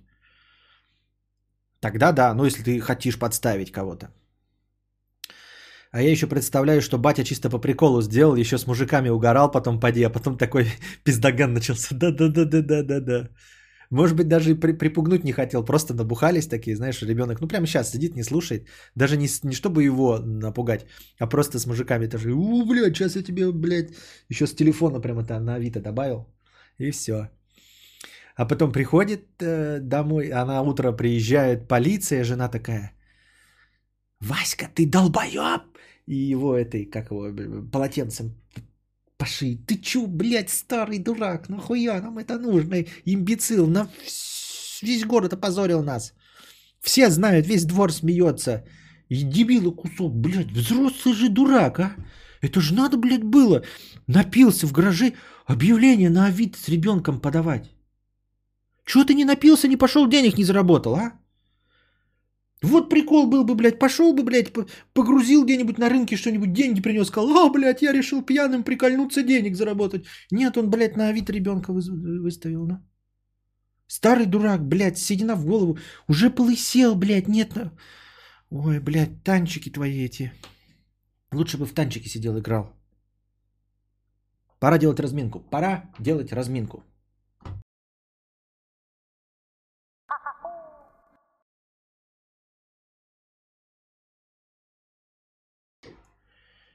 И мы вернулись.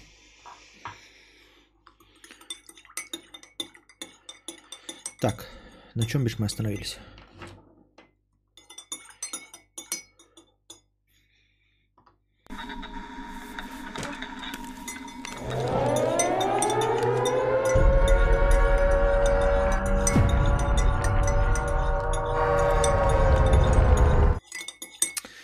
А, не не особо оригинальная новость. Парочка американских жителей э, разного пола, состоящих э, э, в семейных отношениях, нашли сумку с деньгами. Ехали по обочине. Нашли выглядящий как мусорный мешок. Остановились, как благочестивые граждане, чтобы мешок мусора поднять и довести его до ближайшей мусорки, обнаружили на нем надпись, там что-то, почта, э, почта USA, вот, э, открыли мешок, а там оказались э, кучи э, банкнот, наличных купюр, денежных знаков Соединенных Штатов Америки. Заценили, как много мусорных слов я говорю, не чтобы просто сказать. Куча денег, да? Куча денег, куча долларов. 2 миллиона или 1 миллион. Я, честно говоря, новость саму забыл. Не суть важно. Сто раз про эту историю рассказывали. Вот. Единственное, что меня смущает в формулировке или в переводе этой новости, что они открыли мешок почтовый, да, а там были полиэтиленовые пакеты ну, видимо, такие вот вакуумные банковские, где было написано что-то вроде э, денежная сумма. И вот я говорю что-то вроде денежная сумма, я неправильно называю, и они не могут вспомнить, что там было написано. Вот, почему что-то вроде? Вы что, нашли деньги и не можете запомнить, что там было написано? Ну, в общем, они как честные люди поехали в, ту, в полицию и эти деньги вернули, за что им большая благодарность и все остальное. А, я эту новость сейчас вам озвучу, она не особенно, а, как я уже сказал, оригинальная, потому что уже 100 таких случаев было, и мы 100 случаев обсуждали. Просто хочу потянуть время и напомнить вам свою точку зрения и ответить на вопрос не мой, а как бы поступил я а, на их месте. На их месте я бы поступил, дорогие друзья, точности так же, и рекомендую вам поступать точности так же. Не потому что э, вы особенно честные какие-то люди, а потому что это э, поведение максимально безопасное. Вернуть такую большую сумму денег. Понятное дело, что вы можете случайно найти кошелек там с 10-20 тысячами рублей. Конечно, по-честному, по-человечески вы могли бы вернуть эти деньги, но если не вернете, то э, ничем это вам не грозит. Ну, ну, если никому не расскажете, не будете трепаться направо и налево, что вы нашли кошелек, потому что э, потерявший его может искать, и кто-то ему перескажет, что деньги у вас просто для того, чтобы, блядь, вам сладко не жилось. Но если вы нашли большую сумму денег, обязательно нужно вернуть, потому что так будет максимально безопасно. Э, смотрите, есть несколько случаев, когда вам э, могут попасть такие деньги, ну, путем нахождения на улице. И эти случаи с точки зрения закона очень-очень похожи на наши прецеденты, когда люди получали деньги, э, зря, из банкоматов. Ну, когда кто-то там, например, вводил сумму 50 рублей получал 5 тысяч. И не шел в банк. И потом им паяли то ли мошенничество, то ли ограбление, то ли воровство, то ли еще что-то в этом роде. Согласно нашему законодательству, оно же не то чтобы прецедентное, но все-таки э, судьи и судебная система обращает внимание на предыдущие случаи похожие и выносит аналогичные решения. Хотя у нас не прецедентное право. Но тем не менее, по нашим законам если вы добросовестно не вернули деньги, ошибочно выданные вам банкоматом, то вы являетесь, я не помню точно, кто-нибудь вспомните хоть одну новость, там будет написано, то ли вор, то ли мошенник, то ли грабитель. А, и естественно, поскольку все считывается и записывается, какая карта вставлена, на каждом банкомате видеокамеры, то у вас очень легко вычислят, если вы ну, не какой-то вор специальный мошенник, а случайно получили эти деньги, то есть вы же не подходили в маске, не скрывались, ничего, вас обязательно вычислят и вас обязательно выебут в сракотан. Я имею в виду по закону. Вот, э, соответственно, по аналогии с этими случаями, очевидно, что если бы наша какая-то почтовая служба или какой-то банк или какие-то инкассаторы случайно или не случайно вывалили деньги, а вы их не вернули, то в случае вашей поимки вы будете осуждены как воры, мошенники и прочие грабители. Очевидно, потому что это то же самое, что вот банкомат не по вашей вине выдал вам деньги. Вот, поэтому по закону вы являетесь правонарушителем. Точнее, не правонарушителем, а, грубо говоря, уже тупо уголовником. Это первый случай. А второй случай – это незаконные какие-то деньги, незаконное обогащение, это какие-то деньги мафиозников и прочих плохих людей. Или даже неплохих людей. Но вы правда думаете, что кто-то, потеряв миллион или два, оставит это так просто? Если это плохие люди и бандиты, то они вас вычислят и навалят вам пиздов. Если это просто люди, имеющие возможность передвигаться с такими миллионами и потерять мешок денег, эти люди тоже обладают знакомствами, или эти люди сами по себе достаточно интересные, жесткие и властные, и они вам тоже навалят пиздюлей. Понимаете, не бывает такого, чтобы сумку с миллионом денег потеряла бабка. И она такая плачет, ой-ой-ой-ой-ой-ой, и ничего не сделает. Нет. Сам по себе факт того, что у кого-то были наличностями миллион долларов, ну или если там в нашем эквиваленте там 30 миллионов рублей, да даже 10, 5 миллионов или миллион рублей, что в 30, в 65 раз меньше, чем миллион долларов, это все равно достаточная сумма, чтобы очень сильно и, как бы, как это сказать, целеустремленно вас искать. Мы живем в 21 веке, дорогие друзья. И если вы нашли эти деньги случайно, то значит вы не скрывались, а, добираясь до места, где вы нашли эти деньги. Понимаете? Если вы специальный грабитель, то разговор не об этом. Тогда вы надели маску, поехали на Ниве, которая зарегистрирована не на вас, вот, э, одежду после этого сожгли э, в лесу и этими деньгами не пользуетесь, ждете, когда они отлежатся. Тогда у меня к вам никаких претензий и вопросов нет. Но если вы случайно нашли, это значит, что вы ехали на своей машине или шли пешком в своей одежде со своим лицом и нашли это. По-любому в нашем 21 веке есть камеры видеонаблюдения, все что угодно, пятое, десятое. Вот нашли какие-нибудь деньги, да, и знают, что у меня камера видеонаблюдения. Ко мне придут и скажут, покажи камеры. Я скажу, тысячу рублей, они мне дадут тысячу рублей, и я покажу им записи. И они по записям увидят, кто шел в том направлении в 15.43 и придут к нему в гости. Вы понимаете, да? Я потребую небольших денег, просто так, чтобы, ребят, ну, дайте мне тысячу рублей на шавуху, они мне дадут тысячу рублей на шавуху. Вот. И камер видеонаблюдения до пизды, где угодно, как угодно, и вычислить, где вы были и, и, и что вы были, да, очень легко и просто, если это действительно нужно. И поэтому вас по-любому вычислят и по-любому навалят вам пиздюлей. Поэтому э, нужно, естественно, сразу такие деньги возвращать. А, естественно, мафиози к вам никаких претензий не предъявят, если вы пойдете и сдадите их в полицию. Понимаете, вы скажете, ну, блядь, я честный законопослушный гражданин, с вас уже ничего не взять. Но если вы их оставите себе, то у вас отберут эти деньги и навалят вам люлей. Поэтому в любом случае при э, нахождении такой суммы, что нужно делать?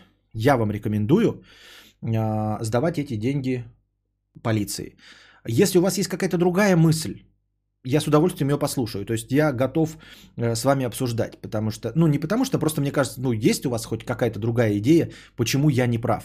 Почему можно найти 2 миллиона э, в мешке на улице и оставить это себе, и что вам за это ничего не будет? Я не про то, что, ребята, нужно быть честным. Это не честность, понимаете? Это здравый смысл. Здравый... Не здравый смысл, как? Как не здравый же смысл? Ну, вообще Каста правильно говорит, лучше вообще не трогать их, но лежит мешок бабок и лежит. Да, и лучше вообще не трогать, нахуй тебе эти проблемы. А, ребята, если Вселенная хочет вам дать денег, да, то проверьте ее, пойдите и купите эм, лотерейный билет и по-честному получите деньги. По-честному получите деньги, и никто вас не будет преследовать. А если это деньги, которые нужно отстаивать, если таким образом вас Вселенная проверяет, да, на, в, вашу целеустремленность и вашу силу воли, то, ну вот смотрите и решайте сами, готовы вы повоевать с мафией, готовы повоевать с владельцем этих денег и все остальное. Пиздануть малую часть денег. Пиздануть малую часть денег, а потом вернуть, и полиция скажет, э, вернули миллион семьсот, а там 2 миллиона было. К вам придут за, три, за тремя сотнями тысяч. Вот. Когда-то давно ты говорил, лучше пнуть его подальше и пройти мимо. Да, согласен, согласен. Ну, то есть, если я позабыл чуть-чуть. Я имею в виду, ну так получилось, что вы открыли уже, например, этот мешок денег, да, или там вышли с женой, и она сказала, несем, несем домой. И вы такой дома только, блядь, нахуй мы это унесли. Ну так получилось. Или жена приперла. Вот, жена приперла, например, да?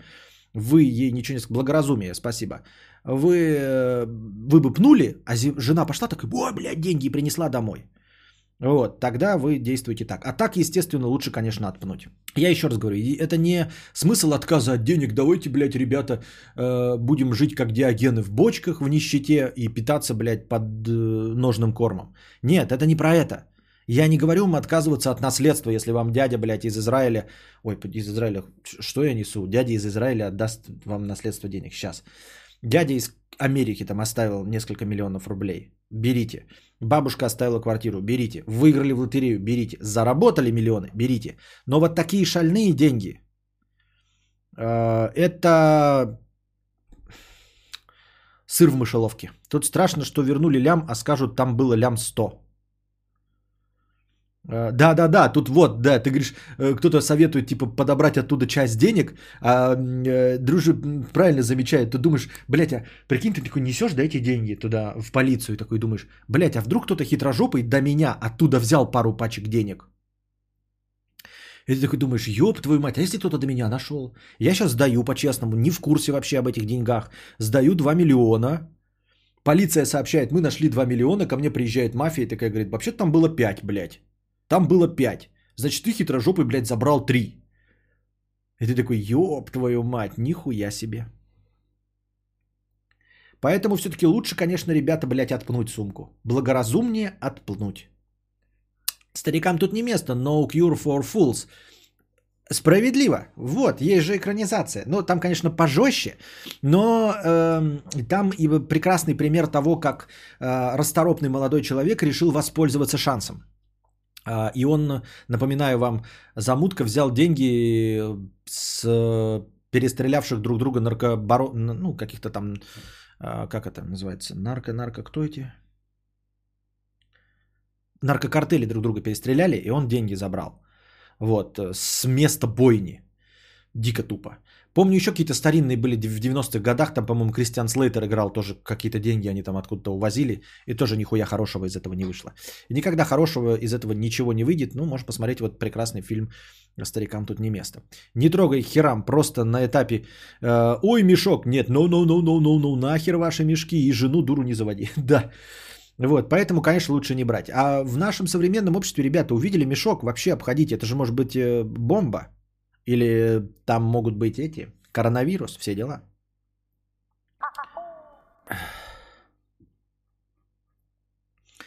Константин, пинать чужие деньги с деньгами тоже не стоит. Мало ли владельцу не понравится, может там хрупкое еще через... Ну, короче, понятно, пинать это ты для красного словца. Обходишь стороной, видишь мешок, обходи стороной, кругом, вот так.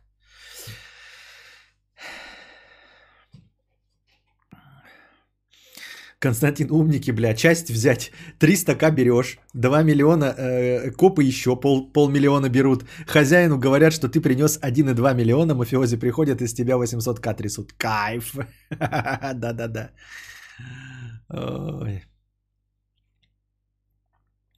А, а нет закона, по которому если отпнул и не сообщил, то тебе могут дать пиздов. Лучше, конечно, блядь, закрывать глаза вообще. Лучше сходить по улице с закрытыми глазами. Ну его нахуй, а то найдешь миллион долларов. Ты не докажешь, что прошел мимо, все равно опиздошат и отберут последний велотренажер. С другой стороны, что если это единственный шанс, хоть и маленький, выбраться из тлена, нищены и безысходности? Ты не сможешь выбраться с этими деньгами. Я тебе говорю, тебя поймают. Тебя поймают, ебать, а ты не воруй. Просто если ты тронул мешок, уже э, нет раскладов хороших. Если ты увидел мешок, все, раскладов, все. Ну, блядь. Можешь прямо здесь лечь, так вот, положить на себя руки вот, и лежать, и ждать, когда от голода сдохнешь. Я помню, как ты новость читал о том, как бабка вернула мужику крупную сумму, а он на нее заяву накатал, что она 500 рублей украла. Я такого не помню, но похоже на правду.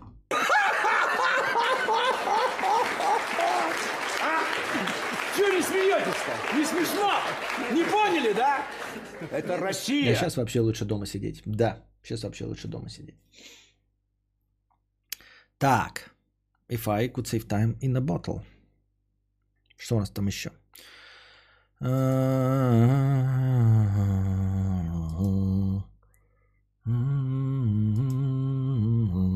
Так, интересная фигня.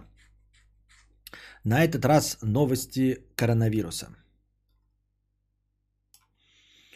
Вот. То новости были не коронавирус, а теперь новости коронавируса. Ну как, связанные, в общем, новости. Значит, YouTube, я специально открыл, на этот раз не в моем пересказе, а процитирую. YouTube объяснил, за что будет удалять видео о COVID-19. И прочитаем с вами, прокомментируем, может быть, э, запомним. YouTube обновил правила, регулирующие публикацию контента о COVID-19 и привел примеры недостоверных данных. А, э, ложной считают информацию, которая противоречит рекомендациям Всемирной организации здравоохранения и местных органов здравоохранения. Правила распространяются на четыре темы. Лечение, профилактика, диагностика и передача коронавируса. Вот. Э, напоминаю, YouTube будет удалять видео, в которых есть недостоверная информация о COVID-19. Примеры недостоверной информации. Я еще раз подчеркиваю, ребята, это примеры недостоверной информации, неправда, фейки, за которые будет YouTube удалять видео. Утверждение, что COVID-19 не существует или смертей от вируса нет. То есть, вы понимаете, да? А, YouTube считает, э, ну и это правда, что COVID существует, и все, это уже неоспоримый факт. Призывы не обращаться за медицинской помощью и лечить коронавирус самостоятельно, в том числе при помощи молитв и народных средств. Удивительно, да, что это какая-то переводная статья, требования. А, и как был такой случай, я помню, может быть фейковый рассказ, а может быть и правда. А, значит, э, существовал какой-то военный, в, ну, в каком-то подразделении. Вот. И там его постоянно, ну вообще всех призывали подчиняться правилам, какому-то военному уставу. Ну не просто уставу военных, а уставу конкретно этой части а, местной, э, местные правила. И он настолько был хитрожопым, хитромудрым э, весельчаком Остапом Бендером, что он придумал какие-то изощренные способы нарушить, и потом все эти способы вносились вот в этот устав.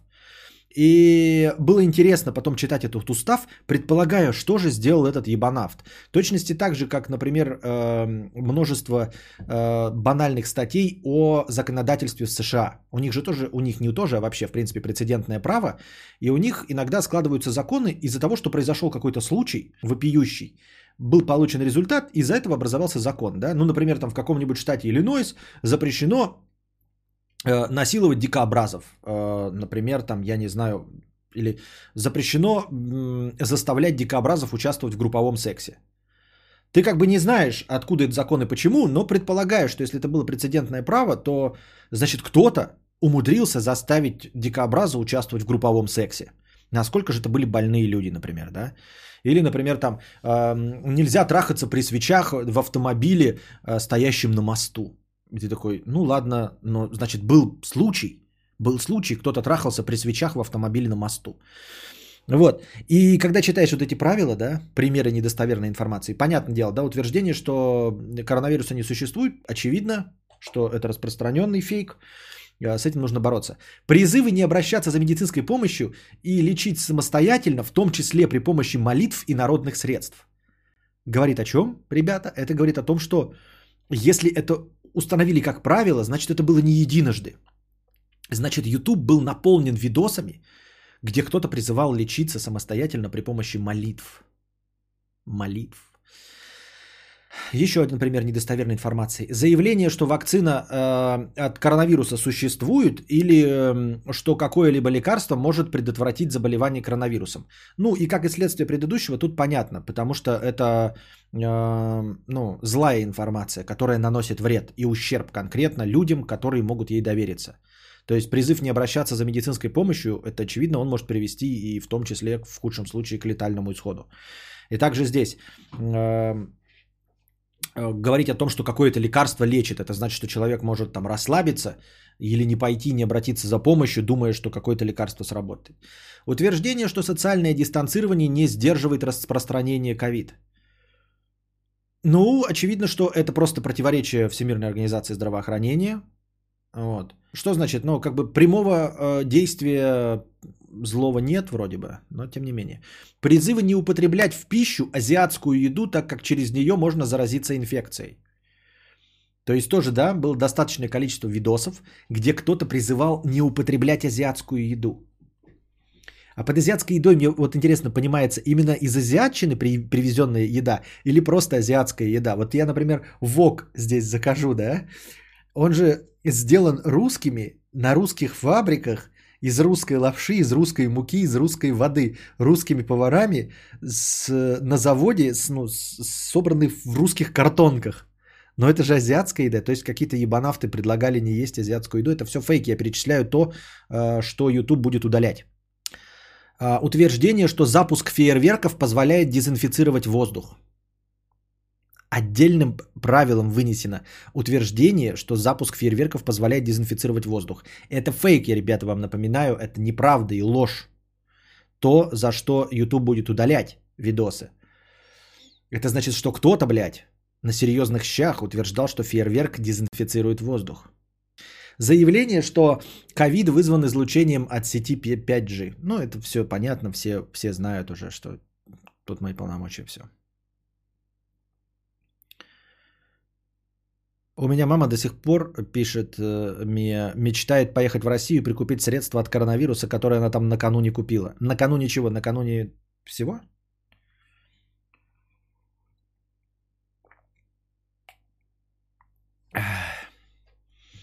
YouTube предупредил, что если видео нарушает правила компании, то его удалят. В первый раз автора только уведомлят о нарушении, уведомят о нарушении, во второй раз вынесут предупреждение, а в третий заблокируют.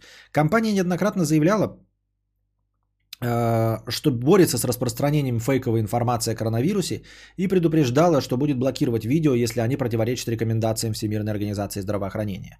Например, в начале мая YouTube заблокировал канал Например, в начале мая YouTube заблокировал канал английского конспиролога Дэвида Айка, который, среди прочего, связывал происхождение вируса с сетями 5G.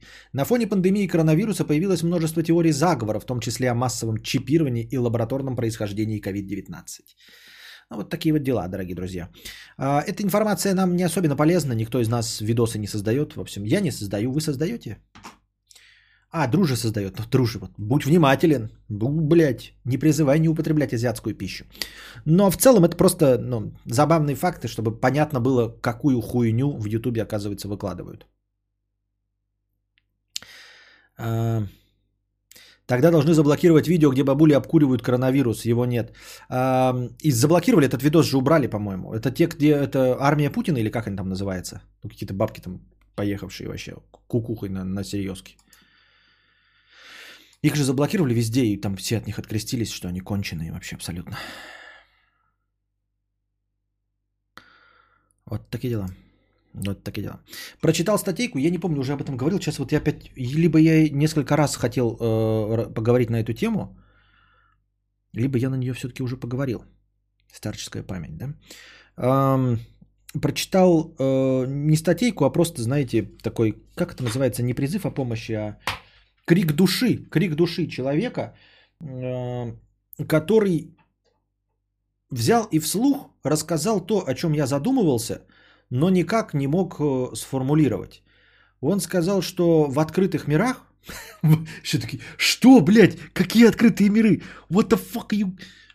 Игры с открытыми мирами. Все, давайте, ребят, мы переключаемся сейчас на, на разговоры об играх. Так вот, в играх с открытыми мирами нужно идти только по сюжету. Если вы уже неоднократно замечали, что не вывозите игры с открытыми, с открытыми мирами, то есть сдуваетесь где-то на середине Far Cry, не смогли пройти Ведьмак 3, несмотря на то, что он вам вроде бы нравится, не осилили Horizon Zero Dawn, не осилили Assassin's Creed и все остальное прочее с открытыми мирами, то вот человек взял и подытожил, и я обнаружил, что да, те игры с открытыми мирами, которые я прошел, я в один прекрасный момент просто отказался от всех сайт-квестов. От всех сайт-квестов просто отказался и шел исключительно по сюжету. То есть, если вы не дрочер, который может вообще проходить игры на платину, если вы можете проходить игры на платину, то этот разговор не для вас и не про вас. Если вы просто можете погружаться в какую-то игру и наигрывать в нее 800 часов, это тоже не для вас и не про вас. Но если вы стандартный игрок, как э, ваш покорный слуга и как автор э, того крика души, то я вот тоже делюсь своими наблюдениями. Действительно, вот идешь в каком-нибудь Mad Max, и тут начинаешь ты немножко проседать. Вот. И потом думаешь такой, блин, надо отказаться от сайт-квестов, чтобы дойти сюжет уже до конца, да, отмаяться. И потом в один прекрасный момент, когда ты подходишь к концу сюжета, ты обнаруживаешь, что игра тебе нравится и тебе хочется играть в нее. Потому что как раз таки ты переключившись вовремя исключительно на сюжет, ты стал быстро двигаться по игре. Она тебя стала насыщать информацией и событиями, происходящими в игре. Если вы конкретно вот не любите просто открывать мир, да, э, убирать все вопросики, все восклицательные знаки на карте, то есть подозрение, что нужно прям реально с самого начала вообще не браться за сайт-квесты. Если там нет какого-то, как это называется там, блядь, как в термин, когда... Гринда. Гринда ради э, следующей сюжетной миссии. Но иногда бывает такое в каких-то играх, хотя я не встречал, когда тебе нужно там кучу аванпостов захватить, чтобы пройти дальше по сюжету. Если такого нет, да, где ты вынужденно должен какие-то сайт-квесты пройти, чтобы открылся следующий квест, то не делайте этого. Если вы вот как раз-таки заглыхаете на серединах открытых миров, то попытайтесь идти только по важным э, миссиям, которые входят в сюжетную линию. И тогда, возможно, вы проникнетесь игрой. Тогда, возможно, вам просто нравятся сюжетные игры, и ну, тот человек пожаловался на то, что э, часть э, игр с открытым миром на самом деле могли быть прекрасными коридорными играми. Ну, то есть играми, где нужно идти только по сюжету, где бы не было открытого мира. Ну или был бы он открытый мир, но без вопросиков, которые решать. Понимаете? И я говорю, я с ним согласился, потому что вспомнил, что все игры, где я начинал проседать, типа начинал скучать, такой, о, блядь, у меня пройдено, пройдено 40% всего, да, я подустал от игры. И я отказывался от всех сайт-квестов, и шел по сюжету, и примерно опять-таки через половину времени обнаруживал, что мне дико интересно играть. Потому что сюжет на том прописан отлично всегда. Сюжет-то хорошо, сюжет всегда двигается. Вот. А, есть минус. Разлакомился сюжет, все. Без него игра уже труп мертвый, и сайты проходить неинтересно. Вот это нужно найти компромисс. Но это значит, что если ты разлакомился, то, возможно, тебе и нравится дрочить и гриндить. Тогда это не для тебя вообще разговор. Это разговор про, про то, что тебя на середине игры, например, утомила игра. И ты думаешь, что вот она такая будет ватная. Нет, ты просто э, вспомни, что это игра с открытым миром и что есть сюжет. И не бойся идти по сюжету, и, и сюжет тебя обязательно захватит. То есть, когда ты подустал, не, не нужно думать, что вся игра такая. А что ты, может быть, зря распыляешься на э, сайт-квесты. Поэтому следующую свою попытку Ведьмака, которая обязательно когда-нибудь наступит, я ее пойду только по сюжету. Мне там тоже говорили, вот сайт-квесты, я сайт-квесты идти не буду. Она и без того слишком длинная, на 60 часов, да, рассчитана только по сюжетке идти. Поэтому, а я человек не особенно усидчивый и быстро устающий, поэтому я пойду только по сюжету. И точности по этой же причине я и Death Stranding иду по сюжету. Вот. Но у Death Stranding есть еще особенный небольшой элемент. Я понял, почему она многим не понравилась. И почему я до сих пор продолжаю играть. Я не обещаю, что я ее дойду и что там будет все дальше хорошо. Но я Death Stranding иду. Потому что я уже обнаружил, что люди, которые мне советуют, э, в том числе в чате, э, сами-то не очень знают, что дальше произойдет в Death Stranding, потому что они не читают. А часть Death Stranding это, блядь, геймплея, это именно чтение. Вот, я читаю все записки, все инструкции, все советы, все читаю их. Понимаете? То есть я понимаю, что там сюжет вот поглощается через эти вот писульки, ебучие интервью и все остальное. Вся эта макулатура. Я в принципе читать ну, не против. Я новости перед э, стримом читаю. И поэтому я понял, что Death Stranding это не симулятор э, курьера.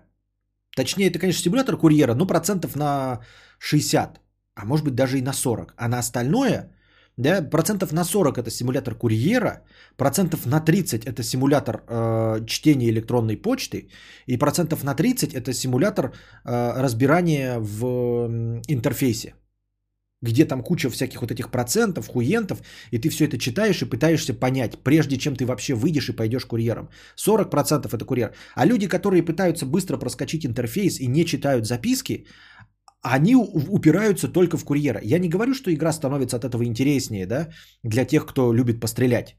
Она становится тягомотнее, но я имею в виду, что она не однообразна. Это не симулятор курьера.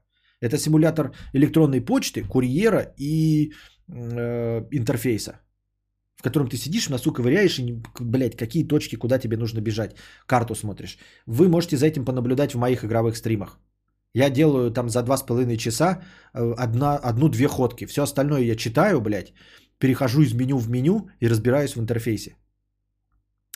Читал все в ДС, кроме советов. Подтверждаю, читать нужно и интересно. Вот. В Ведьмаке только по сюжету, если пойдешь, то будет ситуация как с букашкой. А что будет как с букашкой? А что у нее? А что? А что? Я из тех имбецилов, которые проходят Нью-Вегас по 8 месяцев, потому что раз в неделю по часа 4 залипнуть и ходишь везде, кроме как по сюжету. Не, если ты получаешь от этого удовольствие, ни в чем в этом плохого не вижу. Я не говорю, что эти дрочерства и гринд плохо. В каких-то играх я тоже получал от этого удовольствие. Но я вот, например, сдулся на Shadow of War, продолжение Shadow of Mordor. Мы же с вами так и не, не допрошли его. Там гринд ради гринда. Там ты дальше не двигаешься. То есть мне нужно э, просто тупо качаться, чтобы дальше идти. Вот, и я ничего с этим поделать не могу. То есть я упираюсь э, в битву с этими назгулами, которых я не могу побороть, потому что мне не хватает мощи и силы. И все. Я играл, играл. А в предыдущей части, в Shadow of Mordor, я все-таки мог пройти, не захватывая все аванпосты и все остальное. И в конечном итоге даже финал прошел быстро и легко. А в Shadow of War я таки уперся и уперся в то, что игра меня заставляет обратно, как это, backtracking или что заставляет вот этим заниматься этой хуйней. Когда я убиваю, пытаюсь захватить этого орка, а он возвращается, или он неубиваемый. Ну, то есть просто убегает постоянно э, в конце. Или я его убиваю, его постоянно восстанавливают. Ну, вот такие вот элементы, которые заставляют меня просто постоянно находиться в битве. И гриндить, и гриндить, и гриндить. Где-то они переборщили с этим. В первой части все было хорошо, во второй части они переборщили, и я не смог. Вспомни, как Букашка с големом э, долбилась 30 с лишним попыток, потому что пошла слишком рано по сюжету. Давай смотреть правде в глаза Делакруа. Она билась 30 с лишним попыток, потому что она неправильно играла, она не пользовалась там уворотами, э, просто не пользовалась инструкторами, инструкциями.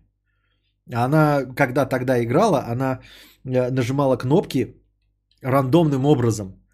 То есть там надо было, там, типа, нажми F, она смотрит на клавиатуру, нажимает F. Вы правда думаете, что так можно в бою делать? Ну? И потом э, у нее получалось 30 попыток. Она просто бежала на голема и вот так вот мечом махала. Вот так вот. Когда в боксе, знаете, там надо что-то там уворачиваться, бить там лицо, да, она просто бежит. Вот представьте себе, у вас боксерская игра, и вы играете за этого, за Майка Тайсона. И Майк Тайсон вот так вот идет просто на врага. Какой-нибудь UFC этот э, симулятор. Так, вот так вот идет, так, побью. Естественно, так вы немного пройдете, недолго абсолютно. Вот.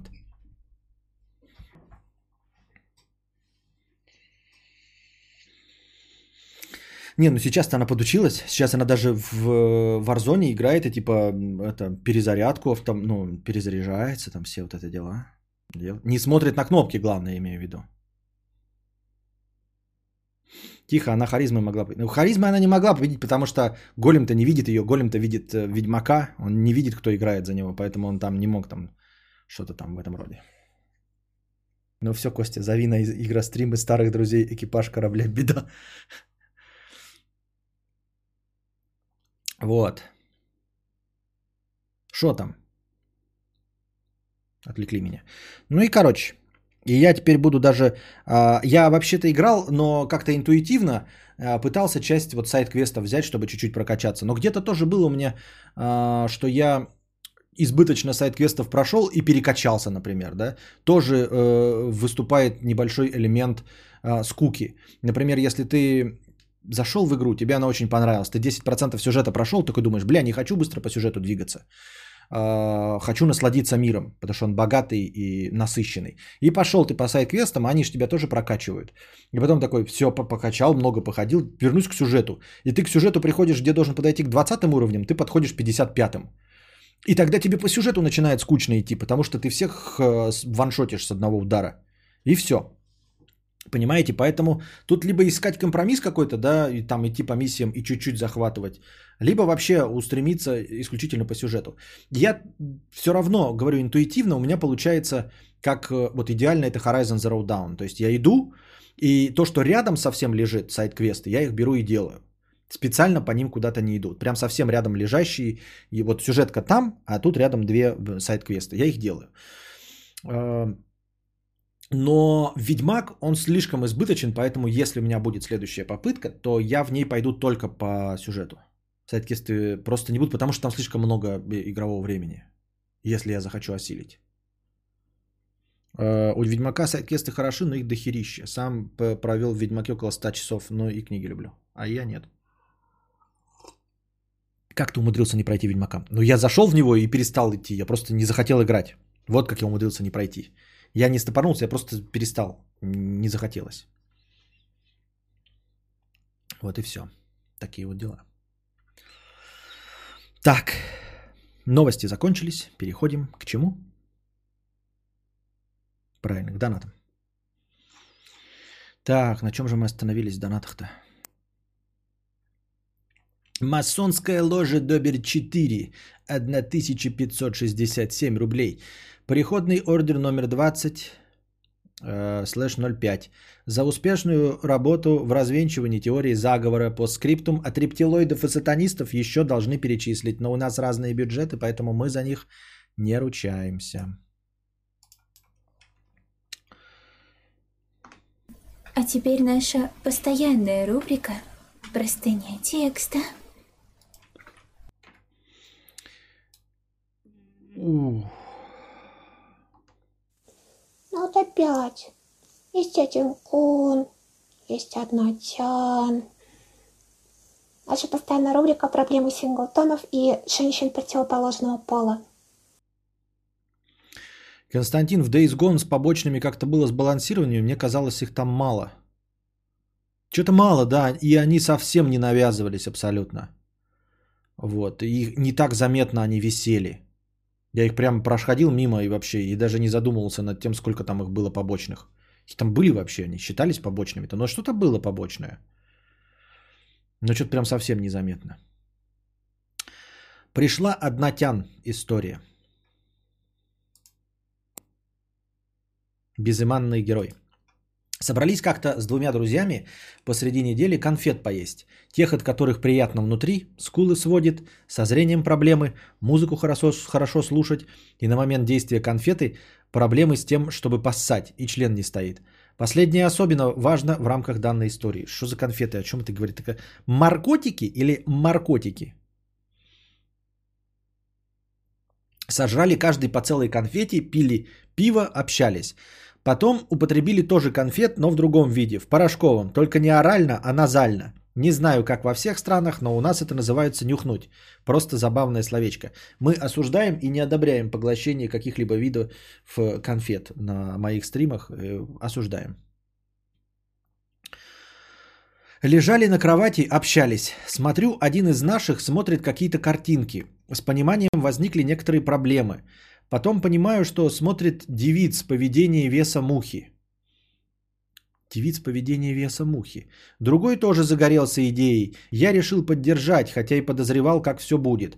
Обычно я среди нашей компании самый сознательный. Отговорю от хуйни, хуйни сам не творю, а сиделка. Тут должно быть английское слово. В общем, только я параллельно тоже гуляю. Тут должно быть английское тоже слово.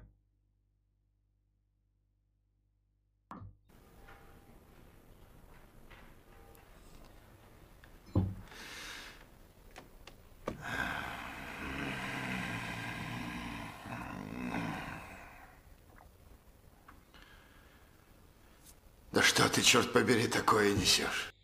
А, гуляю триплю. А сиделка это что? Сам не творю, а сиделка. Тут должно быть английское слово. А сиделка это что?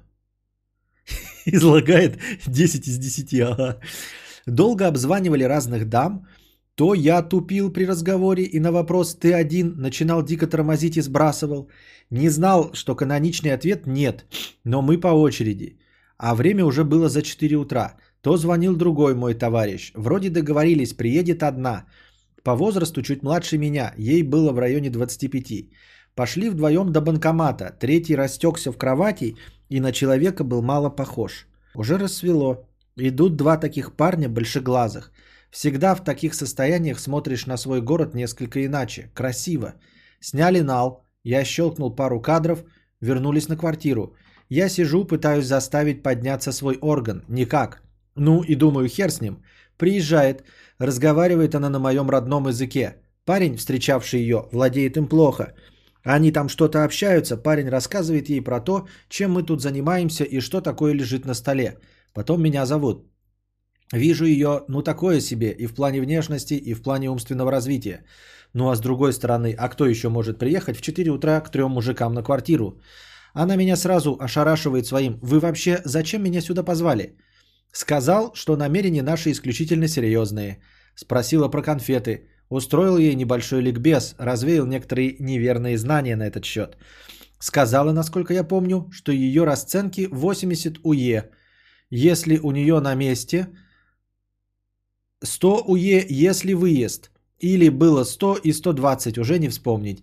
Ну а нас трое, и мы все готовы. Нам скидка по 70 сноса. Сразу дали ей 2 по 70 УЕ, остальное потом, мол, где 1 УЕ чуть больше доллара.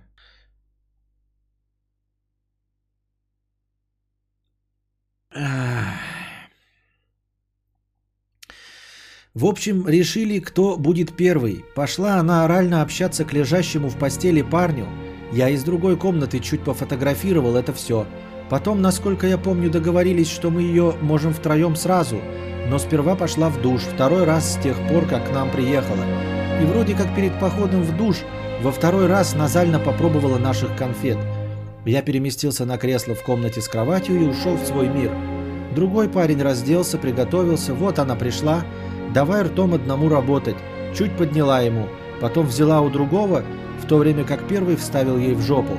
Я в это время иногда возвращался в мир реальности, смотрел на это все, делал пару, пару кадров, отхлебывал пиво и обратно в свой мир. Получилось у парней так себе, недолго и без логического завершения. Конфеты все-таки. Потом она ушла, время было после шести, я собрался и поехал домой. И в 7 утра был дома. Проспался до полудня, залипал в видосы, кое-как приходя в себя, так как болела голова. Скорее всего, от выпитого пива. Конечно, от пива, от чего же еще, блядь. А может быть, еще вы, я не знаю, шавуху съели, отравились, наверное. Готовился к встрече с родней в 5 вечера. Естественно, ни о какой работе не шло и речи. Вот так вот народ развлекается на удаленке. Текст свой не перечитывал, возможно, где-то свалдонил. Оцени историю по пятибальной шкале. Также оцени историю в плане конспирации. Мне слишком ли много фактов склеил? История по правдеподобности и интересности. Звучит правдеподобно. Я в это верю. Об этой истории только тут и могу рассказать, так как могу спалить своих друзей. Оба практически женаты. Да и большинство моего окружения вполне, вполне себе ханжи и шибко правильные, не оценят. Давно хотел написать об этой истории. Триггернуло после того, как в одном из подкастов ты сказал про лобызание и секс любителей конфет в клубах Питера. Сам я не раз пытался присунуть разным бабам в этом состоянии, но результат всегда один. Даже на утро после пробуждения получалось через раз. Release me from space. .mp3. Ой, блядь, какой хуйню мне какой-то пишите, блядь, на, забирай, не буду сейчас говорить. Какую-то хуйню, блядь. Я не говорю хуйню.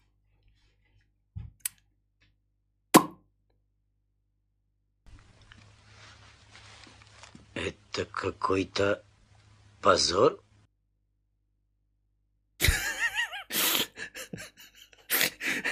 Правдеподобность 10 из 10. Интересность. Смотреть, как краска сохнет из 10. Ну да, интересность твоей истории примерно, а, примерно такая же, как у просмотра процесса засыхания краски. Миша, это какая-то постная хуйня. Давай все сначала, блядь.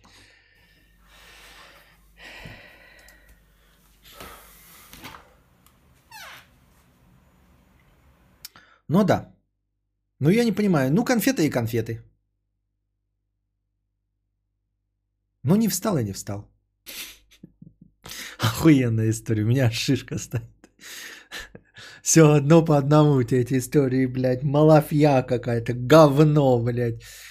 Ну, ты извиняй, конечно, дорогой товарищ и друг. А, история вполне себе прекрасная. Очень похожа на «Реквием по мечте». Вот я «Реквием по мечте», когда пытался читать, он написан примерно таким же языком. Даже еще хуже. Ну, в смысле, даже еще хуже, как будто у тебя плохо. В общем, ты можешь бы написать книжку, которая бы стала следующим «Реквием по мечте». Но мы что-то не прониклись вообще. В принципе, я в детстве, да, читал про всяких угашенных наркошей, там вот это вот... Эм, ну, Trainspotting, это вот... Это, кто их написал-то, я забыл. Не Орвелл, а как его звали-то? Кислотный дом, кто написал вот это вот все? Вот, и мне это тоже в 16 лет было дико интересно. Ну, типа, блядь, они такие все фулюганы. Я тоже думал, что я буду принимать кокаинум и, может быть, даже экстази и другие э, наркотики. В итоге я ничего не употреблял никогда, да, и полностью потерял интерес к этой всей лабуде. Поэтому я сейчас это читаю и не хочу оказаться на твоем месте, а это провал. Если ты читаешь литературное произведение фантастическое или там про что-то с кем-то, что происходило, и не хочешь оказаться на его месте или хотя бы быть свидетелем, то это фиаско. Ну, э, я не знаю, что. Окей, интересная история. Никого ты не спалил этим. Нечего было палить. Ну, то есть, такой, блядь, окей. Как будто бы как будто бы ты просто рассказал, как ехал в лифте, и кто-то из твоих друзей пернул, не назвав никого по имени. И типа, блядь, не спалил ли я своего друга, который пернул? Нет, не спалил. А если бы испалил, то насрано вообще с высокой колокольни. Я так думаю, мне так кажется. Не обижайся. Вывод. Конфеты вредны для вашего здоровья. А можно было написать, мы приняли вещества и вызвали страшную шлюху. Окей. письки не встали, потому что мы были а, обсажены. Все, вот вся история, да? Мы принимали наркотики, вызвали шаболду, письки у нас не встали из-за наркотиков. Мы были обсажены. Конец. Василий Че. На поддержку раннего начала интересной радиопередачи. Спасибо. Три объебоса жарили шаболду, никогда такого не было, и вот опять. Это четкий дианон. А разве под кайфом не должны быть все тянки красивые? Ну тут какие-то, видимо, он о каких-то особенных конфетах пишет, мы так и не поняли о чем. Видимо, разные наркотики по-разному работают. Тут я не профессионал, я не знаю. Э, Мармезон 50 рублей. Всей семьей резко перестали чувствовать запахи. Соответственно, и вкус пропал. Только представь, ты различаешь только соленое, сладкое, острое и кислое. И все, Карл. Хоть рыба, хоть творог, все одно. И при этом нос полностью дышит и ничего не помогает. Ты бы, наверное, сдох. Это ебаный ужас. Как жить-то? Э, не знаю, Мармезон, э, но ты в курсе, что пропажа обоняния – это один из первых симптомов коронавируса? Э, или что? Или не в курсе? Или ты так шутечку пишешь?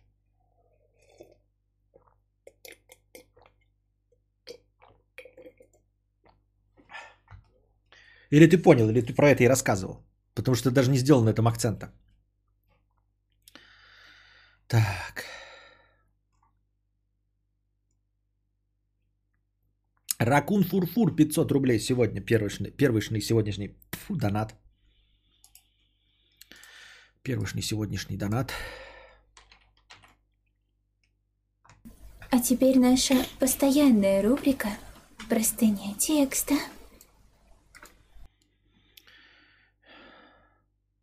Интересно то, что автор выбрал роль недокуколда, ведь он в курсе, что от конфет у него не стоит, но по-прежнему зовет шлюху и просто смотрит, как его друзья ее ебут. Че плохого такого? Что ну, посмотрел и все.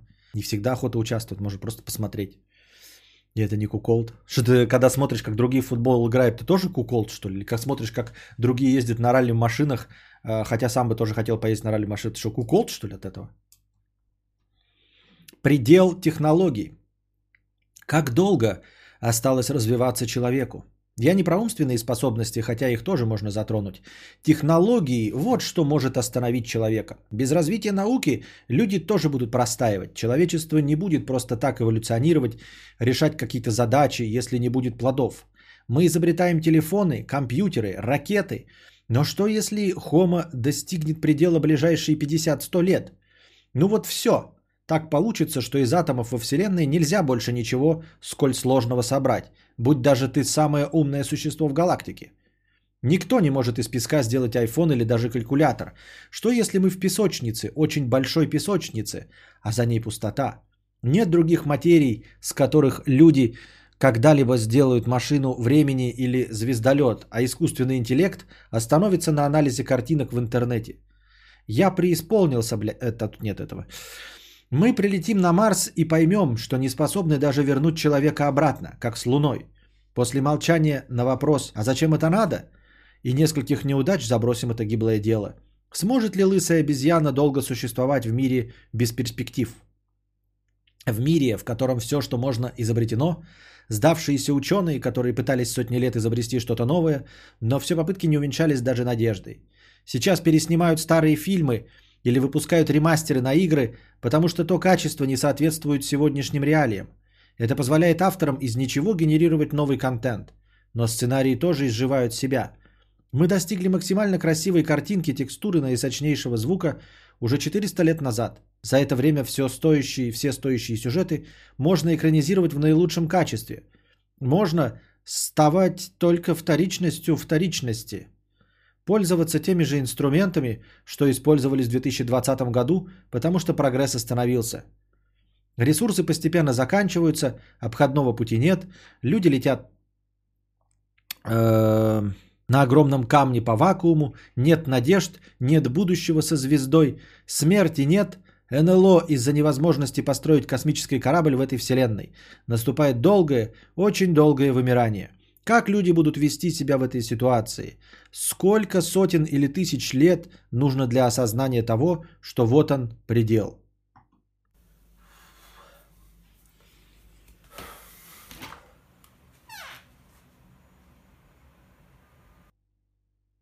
Короче, дорогой друг, нифи... так. Так а почему вы взяли-то, что это ракун? Я сказал, ракун 500 рублей, а дальше срыватель покровов. Это не ракун была. Вы почему взяли, что это ракун-то? С какого перепугу? Сначала ракун 500 рублей, а потом за 300 рублей вот это простыня текста от срывателя покровов. Так вот, а, ну, во-первых, в твоей долгой писанине я, например, не думаю, что мы достигли пределов, а, потому что виден потенциал. потенциал. А, виден потенциал, который сейчас уже есть, но мы им не пользуемся, потому что что-то стоит дорого. Ну, то есть мы видим перспективу. Например, мы не уперлись в предел возможностей, ну, тех же самых, например, процессоров, да. А, мы можем еще семимильными шагами топать вперед, но не делаем этих шаги, просто потому что процесс все еще очень дорог.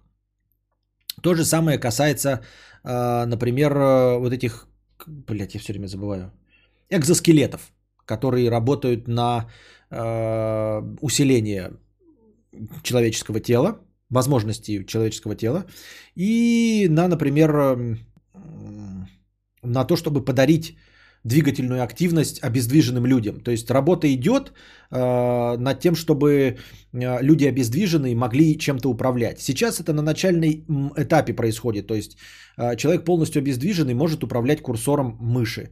И курсором мыши может уже набирать какой-то текст на клавиатуре и таким образом общаться. Естественно, то есть технология есть, но она на зачаточном уровне, но она уже есть, ее просто нужно развивать, не нужно э, что-то новое придумывать.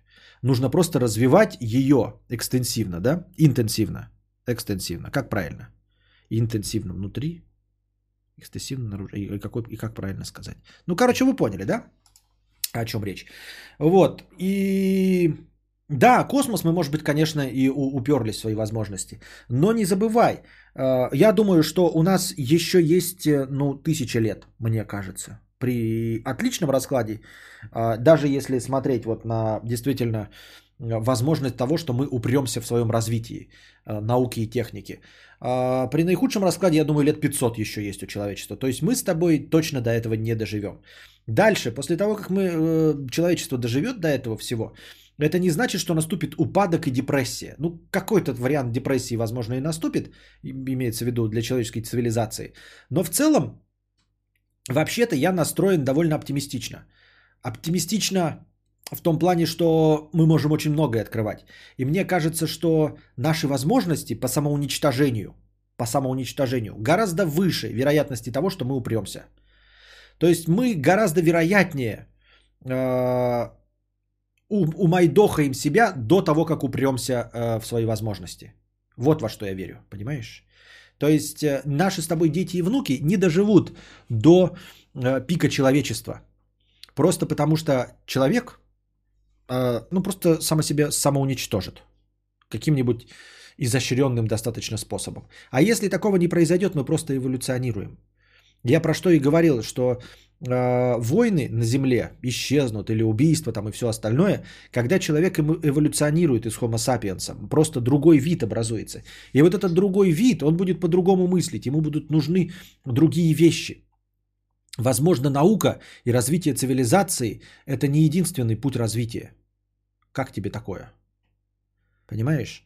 А вообще я в целом верю, что нас, наш мозг, к сожалению, возможно, возможно, к сожалению, избыточно силен. Избыточно силен в том плане, что, э, ну, там, типа, обезьяны, самое умное, что придумали, это палка. И вот этой палкой они могут там побить друг друга по башке. То есть палка, э, обезьяна самое умное, что может придумать, э, это, это оружие, чтобы побороть другую обезьяну. Но даже не пять других обезьян. Понимаешь? А у человека уже у одного мозг такой, что он придумывает э, орудие геноцида. То есть один человек, в принципе, может уничтожить все остальное человечество уже сейчас. А это значит, что потенциал есть огромный. У нас 95% людей нихуя не делают, а просто живут пассажирами. Если мы начнем опять-таки вот этот вот интенсивный путь развития и начнем делать из э, уже имеющегося человеческого состава умных людей, так, чтобы среди нас было не 5% умных, а 10% или, боже упаси, 50%, то развитие науки и техники будет двигаться еще очень долго вперед. Вот. Ну и, как я уже говорю, существующие технологии на зачаточном уровне позволяют нам э, верить, что у нас есть куда двигаться как минимум ближайшие 500 лет. Э, в биологии, да, в, имеется в виду в борьбе за э, вечную жизнь, в продлевании человеческого существования физического. Мы, наша медицина работает над этим. И постепенно увеличивается длительность жизни человека. И с современным здравоохранением она будет становиться все длиннее и длиннее. Как уже говорилось, что наши с вами дети, скорее всего, если не произойдет форс-мажорных обстоятельств, они не попадут в ДТП, они проживут до 100 лет. А, те, кто родился после 2000 года, те, кто родился после 2010, скорее всего, точно 96% из них проживут до 100 лет. Вот, поэтому медицина и здравоохранение двигаются в направлении э, удлинения жизни. Да, как это, робототехника развивается в сторону так называемого искусственного интеллекта. Нет, конечно, но вы поняли. А, у нас появляются вот эти Boston Dynamics, которые уже практически бегают как собаки. И видно, что они с каждым новым роликом становятся все живее и лучше. Соответственно, вот довольно быстро будет двигаться, и через 20 лет у нас уже будет практически полноценная собака. Ну, то есть какое-то животное, которое не запинается, которое при падении обязательно встанет на ноги, а, но при определенном падении собака не встанет на ноги. То есть э, уже эти роботы будут лучше, чем живые существа, которые могут упасть и сломаться. А, потому что у них не, у роботов не будет кровеносной системы.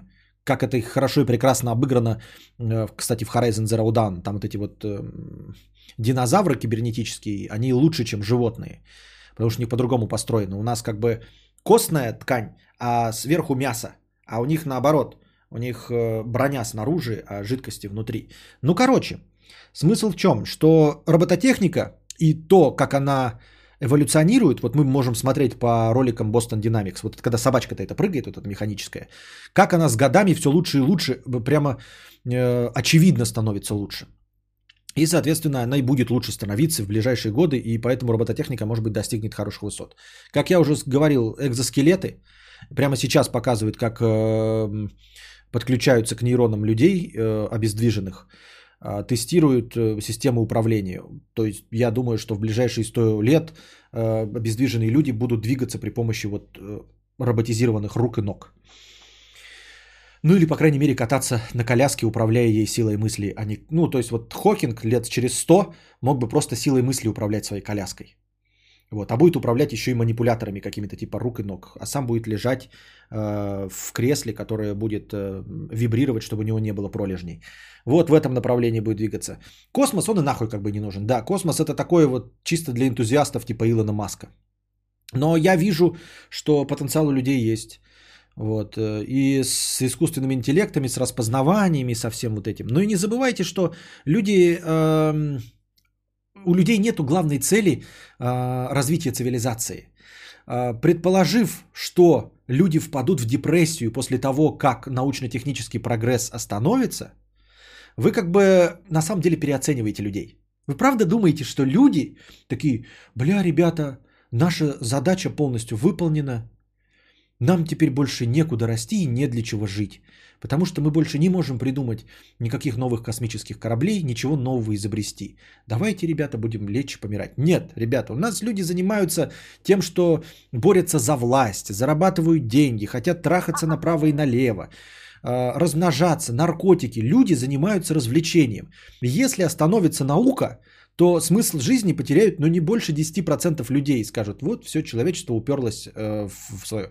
А все остальное, 90% человечества, продолжит вариться в собственном соку, в борьбе за власть, устраивать войны, вот, проходить курсы по э, горловому минету или по тому, как делать куни, бороться за многоженство, я не знаю, за э, рождение детей, за что угодно. Люди это не существа науки. Мы не Э, стремимся к тому, чтобы развивать цивилизацию. У нас нет такой цели, в принципе, понимаете? Глупо думать, это мы смотрим с вами фантастику и думаем, что мы вот движемся э, в светлое будущее. И если нам скажут, что светлого будущего не будет, мы разочаруемся. Ничего не разочаруемся. Вот кто из нас как-то участвует в научно-техническом прогрессе? Никто. Мы вообще никак не участвуем. Мне сейчас скажут, ребята, все, следующего айфона не будет. Останемся с айфонами 11. Вы что, перестанете хотеть э, трахаться? Не перестанете. Хотите переста... перестанете есть? Вам скажут, все, никакого нового блюда больше никогда не будет изобретено.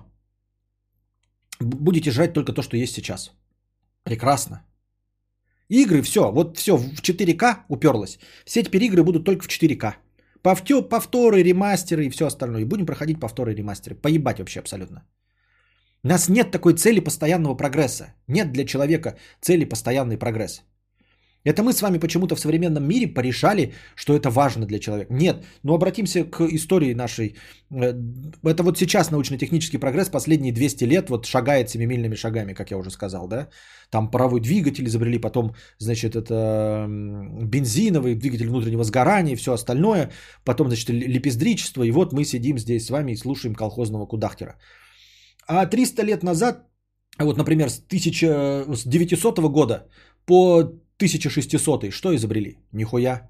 И сидел такой крестьянин, ебать мы не развиваемся, блядь. Я родился была чугуневая мотыга и умру чугуневая мотыга. И внук мой с чугуневой мотыгой умрет. И правнук с чугуневой мотыгой умрет. Никого не волновало, что научно-технический прогресс вообще не двигается. Он не касался абсолютное большинство населения. Где-то там изобретали книгопечатание, а и это была статистическая погрешность. Всем остальным насрано было. Все живут для того, чтобы ебаться, есть и какать. Вот. Поэтому, даже если ты и прав, и НТП остановится через 20 лет, ничего не произойдет. Будем продолжать жить, радоваться жизни. Я ой. На этом э, сегодняшний наш замечательный подкаст окончен. Готовьте бабосики на подкаст завтрашний. Вот, чтобы он продлился дольше. Надеюсь, вам все еще нравится а, ранний старт и старт практически мгновенный после начала трансляции. Поддерживайте его добровольными пожертвованиями. А пока держитесь там. Вам всего доброго, хорошего настроения и здоровья.